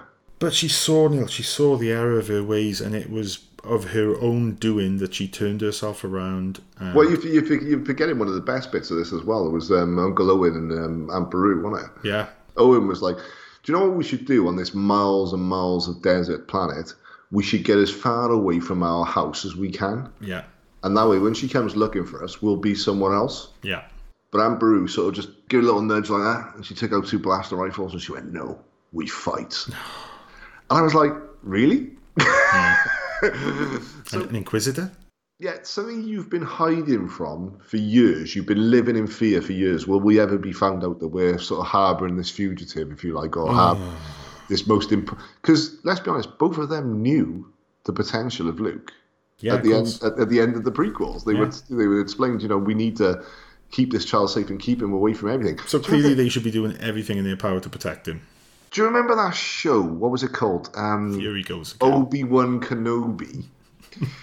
in the opening episodes, Obi Wan Kenobi buys Luke that little toy spaceship. Do you Yeah. remember the one? Remember that when he was Member flying berries. it? Remember he was flying it? Well, this is the backstory to that. That's where he got it from because Oh, Obi Wan Kenobi wanted to give it to him. Anyway, he went and spoke to him and he said, uh, "You know, I've got to train him up. I've got to protect him." And he said, "What? Like you did with his father?"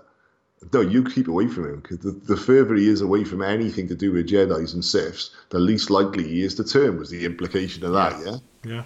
So rather than getting him away from a Sith, they decided the best thing they could do was say, "Hey, Luke, go and hide in there, mate, because some Tusken raiders are going to come." And me and me and your Aunt who so they decide they're going to hide out and try this like deadly Inquisitors coming to kill us, but we're going to use some blaster rifles, and it'll be all right.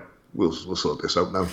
Yeah, it, you know, it, it, it's just like everything good that this episode did with the, the, the Vader and Kenobi confrontation. When you have Luke subjected to this, and Luke was supposed to be spending 20 years on Tatooine from the point he was born to the point that Obi Wan, you know, eventually meets him and, and takes him off this planet. It was supposed to be a boring existence, but no, in between you've got little adventures like this, and it, it just But he was. Do you remember in that film? What was it called? Star Wars. He was just like some whiny fanboy. That's all he Yeah. was, wasn't he? Yeah. Strange, that, isn't it? Oh, let's wrap it up, Neil. Let's wrap it up because I think have, we said we literally said a handful of good things about the show ultimately. Well, like like you say, we got to the end, and the best part was that Reva didn't kill him. She decided not to kill him. She had her own redemption. And Luke Skywalker looked at her. He woke up and he went, "They'll never know what you sacrificed." that's right. And he said, "You can now go and be who you want to be. Yeah. Who are you going to be?" And she said, "Reva, Reva Skywalker." And it ended, and It that was ended. Uh, and that was Star Wars. Oh my god, Neil. Brilliant, wasn't it? Oh, basically, if you were going to do a series, I would like to see a completely independent series with Kenobi having to go off on some adventure.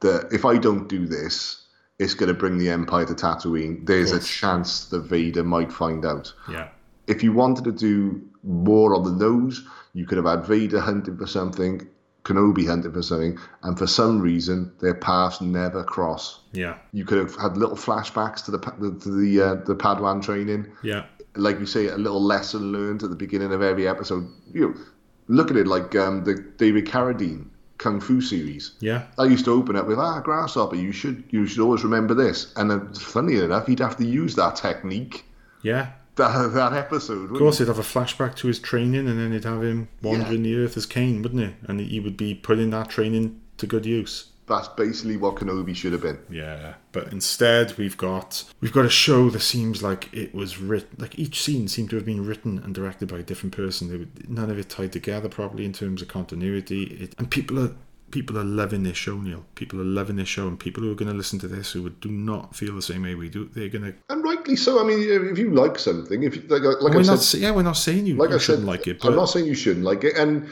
you know we always give our, our Twitter handles and stuff like that. If you want to point out that anything I'm saying is wrong, I'm not open to I'm not open to suggest that I'm always right. Perhaps I'll go, oh, actually, yeah, you've got a good point there. I personally just don't see it. I just don't see, and there's already talk of season two now, and they, they, they were coming out with this is the most popular series at Disney Plus premiere and stuff like that. And the only thing I can think of is it's just nostalgia bait. Yeah. And again, we've Member had a, berries and nostalgia bait. and again we've had the Trojan horse where it's all about Obi Wan Kenobi and Luke. It's not. It's about Reva and Leia. Yeah, Yeah, Darth Vader is an afterthought in it, and it's just a little sort of tired lines at the end, like, "All right, we're gonna throw in a cameo now from yeah, with the Emperor." Uh, actually, I think you should leave Kenobi alone now for the next eight or nine years and get on with your own work. Oh, Yeah. oh, I'm yes, I obey. No, you didn't need. You don't need to. yeah, I didn't like I say, help me, Obi Wan. He gives us like some sort of cryptic. But remember, if you ever do need me in the future, it's probably best you don't mention any of this. You know, I'm paraphrasing. yeah. But no, it's not going to work. The minute the minute I saw the Leia was in it, I was like, oh god. It, it's the show. It's the show's biggest failing. If you wanted to put a young character in it, a young female character in it, it's a galaxy. Go and Yeah. create a new character. Yeah, and if you are, if you are going to put Leia in it, if you're going to do the nostalgia bait thing, Yeah, give me something to, that I can appreciate with that character. Like I say, has she been a spoiled little brat? Well, she was a spoiled little brat, and she didn't listen to adults. But has she been like a sort of I'm the princess. I've never had to like you know wash my own face, let alone learn how to disable blaster doors, which miraculously this ten year old can do. Then I could have appreciated it. I could have said, Do you know what? I can see now that in that eight nine years, she took on that experience and she thought to herself, I'm in a, a position of power, and plus I'm in a position where I can influence people, and I realise that there's bad in this world, in this galaxy, and we've got to fight against it. So I will do everything in my power to become a better person. And then by the time we get to Carrie Fisher, we go, that's why she is the way she is. Absolutely. When she's when she's like that already, you've deprived that character of the hero's journey yet again. Of course, you have. You have. And And it's, just it's just a complete disservice to these characters. I just don't understand how they think that's a good thing. But hey, Neil, on the bright side, we also finally saw Liam Neeson as Force Ghost Qui Gon Jinn. Yeah, because we weren't expecting that, and that was the thing with that the ending of Kenobi, because he sort of came and spoke to Leia, then he came and spoke to Luke, and you were like, "All right, it's over again," and you were like, "Oh no, he's going to see Qui Gon now because he's walking off into the desert on his own." Listen, I've got no problem with Qui Gon. I've got no problem with Liam Neeson. So I'm not saying I didn't want to see him at some point.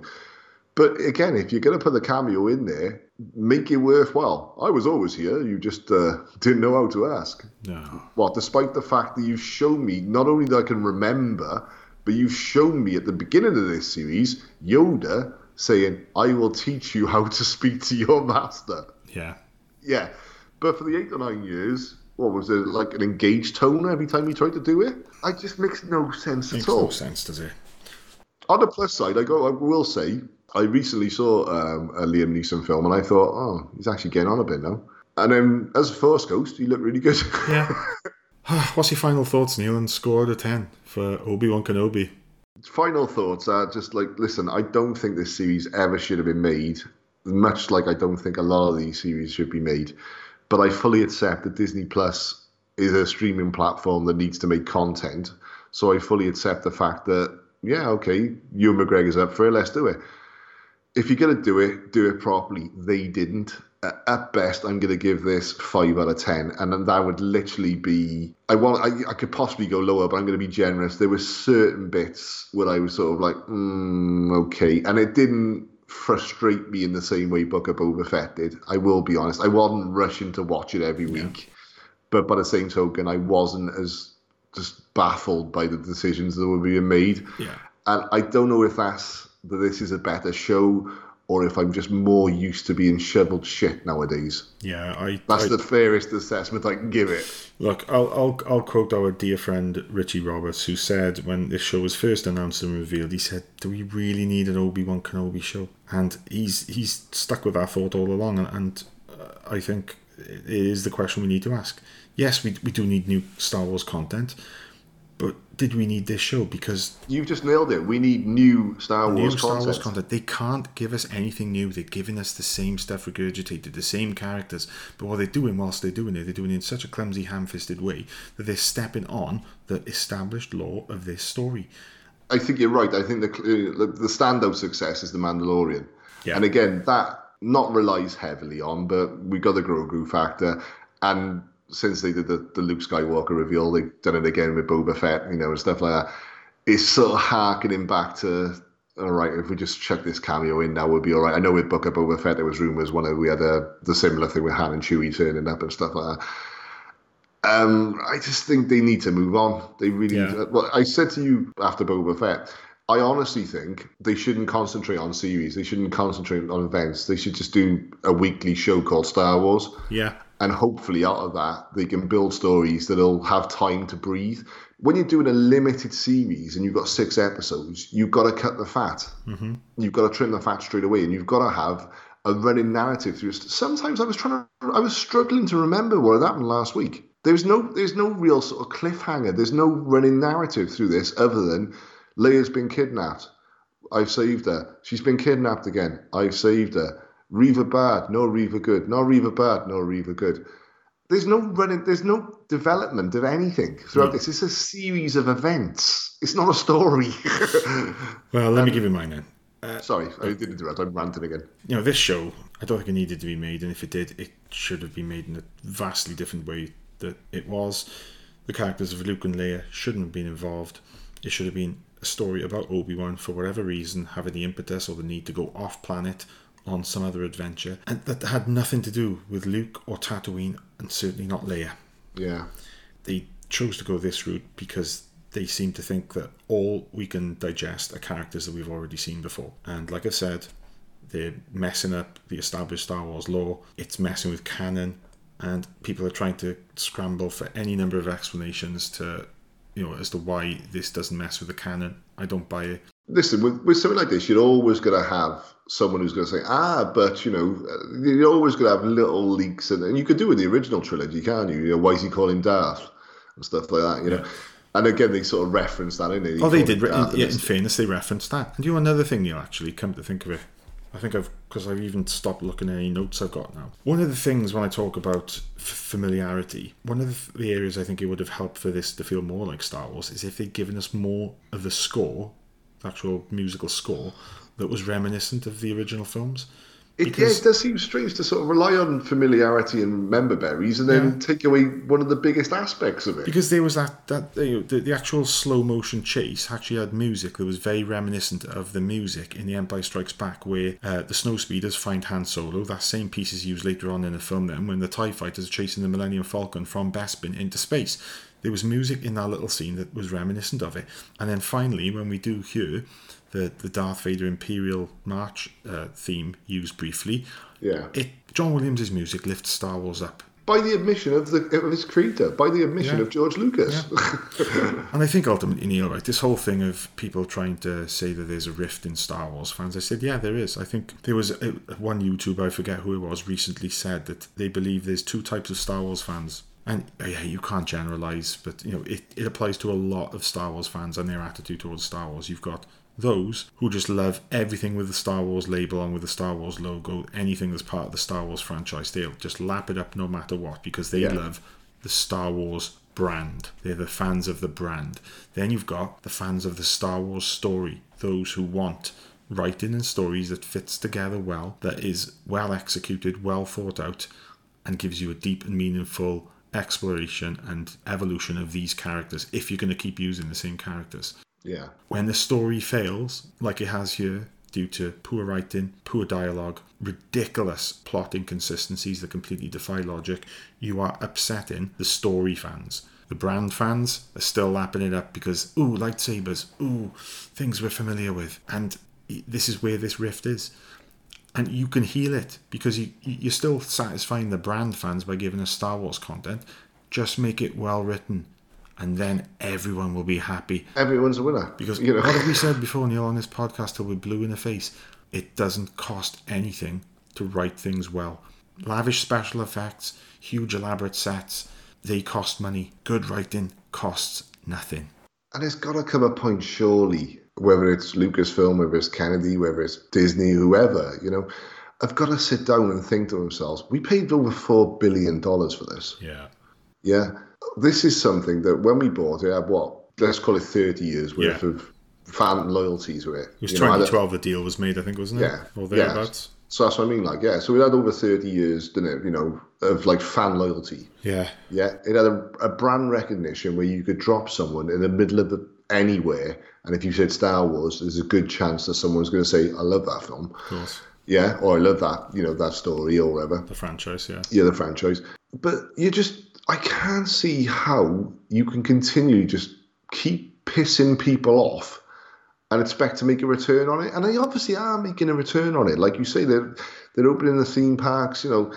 But it's only going to last so long. Of course. Because, like I said, when I watched the pre the, the trailer for this, I went, "That looks really good. How are they going to fuck this up?" And I don't want to think like that. I want to think, "Oh, there's another new Star Wars show coming out." Hmm. And I will be completely honest with it again when we're talking about. And I know we're not saying anything that anyone else far wiser than us hasn't already said. It's just content, content, content. Imagine this as a two-hour movie. Yeah. You make this as a two hour movie, you work at it, you get a story right, you get the performances right, you get the right people on all aspects of that production, yeah? Yeah. And you make this a good movie. This cut down to a two hour movie possibly had a chance. Yeah. This is six 45 or 50 minute episodes. Hmm. It's just dragging its heels all the time. Yeah. Now, I fully accept the fact that they need content for their streaming platform. I would have rather have watched on July 30th we're releasing the, the, the Kenobi movie. It's not going to theaters. It's going on Disney Plus. It's exactly the same thing. I would have rather watched one good two-hour episode. Yeah. Yeah. The rest of the month, I've already paid my subscription. You've already got your money off me. Exactly. Yeah. You give me that, I'm happy. Yeah, sure. Week in, week out, I don't want to be. Oh, what, what happened last week? Oh, okay. Yeah. And it's not because I've got a short attention span. It's because very often, very little had happened that week.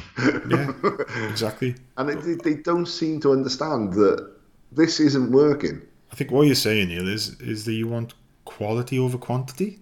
Exactly, and like I say, if, if you want to, if if listen, put me in charge of Disney for a week. Give me fifty-two episodes of Star Wars once a week.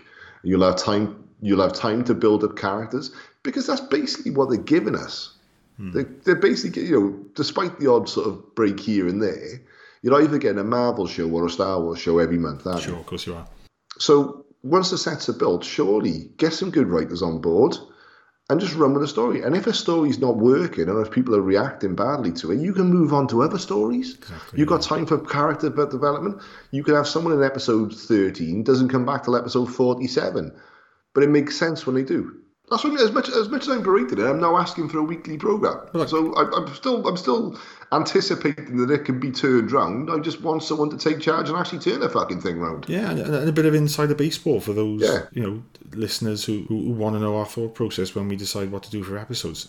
You may well have noticed, listeners, that we don't cover the Marvel stuff at the moment, and we haven't covered it since well, what was the last Marvel thing we did? One of the Marvel shows last, Falcon and the Winter Soldier. Yeah, I think it was, and I, I- think the last Marvel MCU, well, it wasn't even MCU because it was a Sony production, but the last Marvel Was film we covered. Spider-Man: No Way Home. And truth be told, and I'll complete complete transparency here, we were going to do Doctor Strange too. Yeah. We decided we're not doing it. No, And again, we get to the stage where what can we say that hasn't already been said by numerous other people, quite rightly? It's not that we can't bring our own take to it. We're just reiterating faults that numerous people have noticed. And the only reason we did this episode is because, unlike Doctor Strange 2, nobody asked why we didn't cover that episode, uh, cover that film. Yeah, it's just strange, isn't it? And Strange. Whereas people were eager to hear what we were going to say about Obi Wan Kenobi, which is the only reason we've done this episode. Because believe it or not, people, as you'll you, you go back and look at the last four episodes we've done, where we've gushed about films like The Godfather, Conan the Barbarian, uh, Star Trek II, The Wrath of Khan, Blade Runner. We love talking about films and television. We don't like bashing things. We don't like doing it. We take no pleasure in it. As much as there may well have been a lot of snarkiness, sarcasm, and humour throughout this episode, it's simply because that's the best way to approach it because we don't want to be like these ranting fanboys because we're not that. We are just genuinely aggrieved with the fact that this show could and should have been so much better. The thing that let it down was the writing. And I say I will counter it. You know, numerous people on YouTube. Um, you know, uh, I'll name one. They had the critical drinker for one. You know, are people berating this show, but they're berating it for a reason. They're not just. Yeah. You know, I, I know that a lot of people think that there's that there's certain factions, especially in the YouTube fraternity. Oh, yeah. I I think. The, the people are quite often accused of like so almost like bear baiting, aren't they? Just Yeah. hate they hate mongers. I've watched a lot of this stuff, and I'm like, I fully accept the fact that they're making shitloads of money out of it, Hmm. but they're right. Yeah. What I will say is as well is with a, especially I will cite the critical drinker when something's good, he can't wait to jump on it and see how good it is. Like Arcane. The Netflix Yeah. show Arcane. So I don't know what to, I don't know what to do with that really. The thing is, like I say, we seem to be falling in this trap, and I, I, I think a lot of it is social media, particularly Twitter, where everyone's in a faction where you're either for or against. Yeah. And if you're against, even if you give legitimate reasons why you're against or why you disliked it, it would be a better way, but not against, just why you disliked it and point out any fault, you get accused of like Being a hater. yeah, well, let's be honest. I'm not going to use the word, but you're accused, you're accused of far worse than that. Yeah. Yeah. You know, it doesn't help when Disney is saying a week before, if you don't like this character, it's because you're a racist. No, that's right. They, yeah, they, they, they need to start playing it. And Are they doing that because that gives them free press? But then you've got people, you know, uh, again, not saying anything that anyone else has said before. You've got people like John Boyega coming out and saying, you didn't know, use my character. You just agreed, yeah, they didn't. you know, so stand by your conviction. If you're going to write a strong female character, or but if you're going to do that, then credit them. credit them with fucking putting the work in. Don't just put them there as tokens, because that's unfortunately that's how it comes a lot. That's how it comes across a lot of the time. Did I actually get a score out? You get it this time. Oh, I didn't. No. sorry. uh, yeah, I'll, I'll go with you, Neil. Um, I'm tempted to go lower, but just to keep it simple, I'll give it a five out of ten. Excellent. So it's a film 89 verdict for Obi Wan Kenobi, a 5 out of 10. And I will see say, Neil, those YouTubers who are critical of this and other shows and films, they make money. Film 89 podcast, we don't make a penny from it. It costs us money to make for you uh, guys and girls out there. The difference being, if things carry on and the next Star Wars show or whatever it is is subpar, like we started to do with Marvel, we just won't be covering it because we don't enjoy bashing things. We get no pleasure from it. We certainly don't get any financial gain from it. So, Disney, you'll be losing us. We won't be renewing our Disney subscriptions. Just please, do better. Yeah. Earn your money. And again, like we go back to episode one, what I was saying, there's no one sat around this table that doesn't genuinely want Star Wars to be good. Exactly. That's right. I would love every month to do a new episode on a new Star Wars uh, production and be able to rant and rave about rant and rave about how good it is. Yeah. Agreed. Couldn't agree with you more, mate. Yeah. Anyway, I'm done.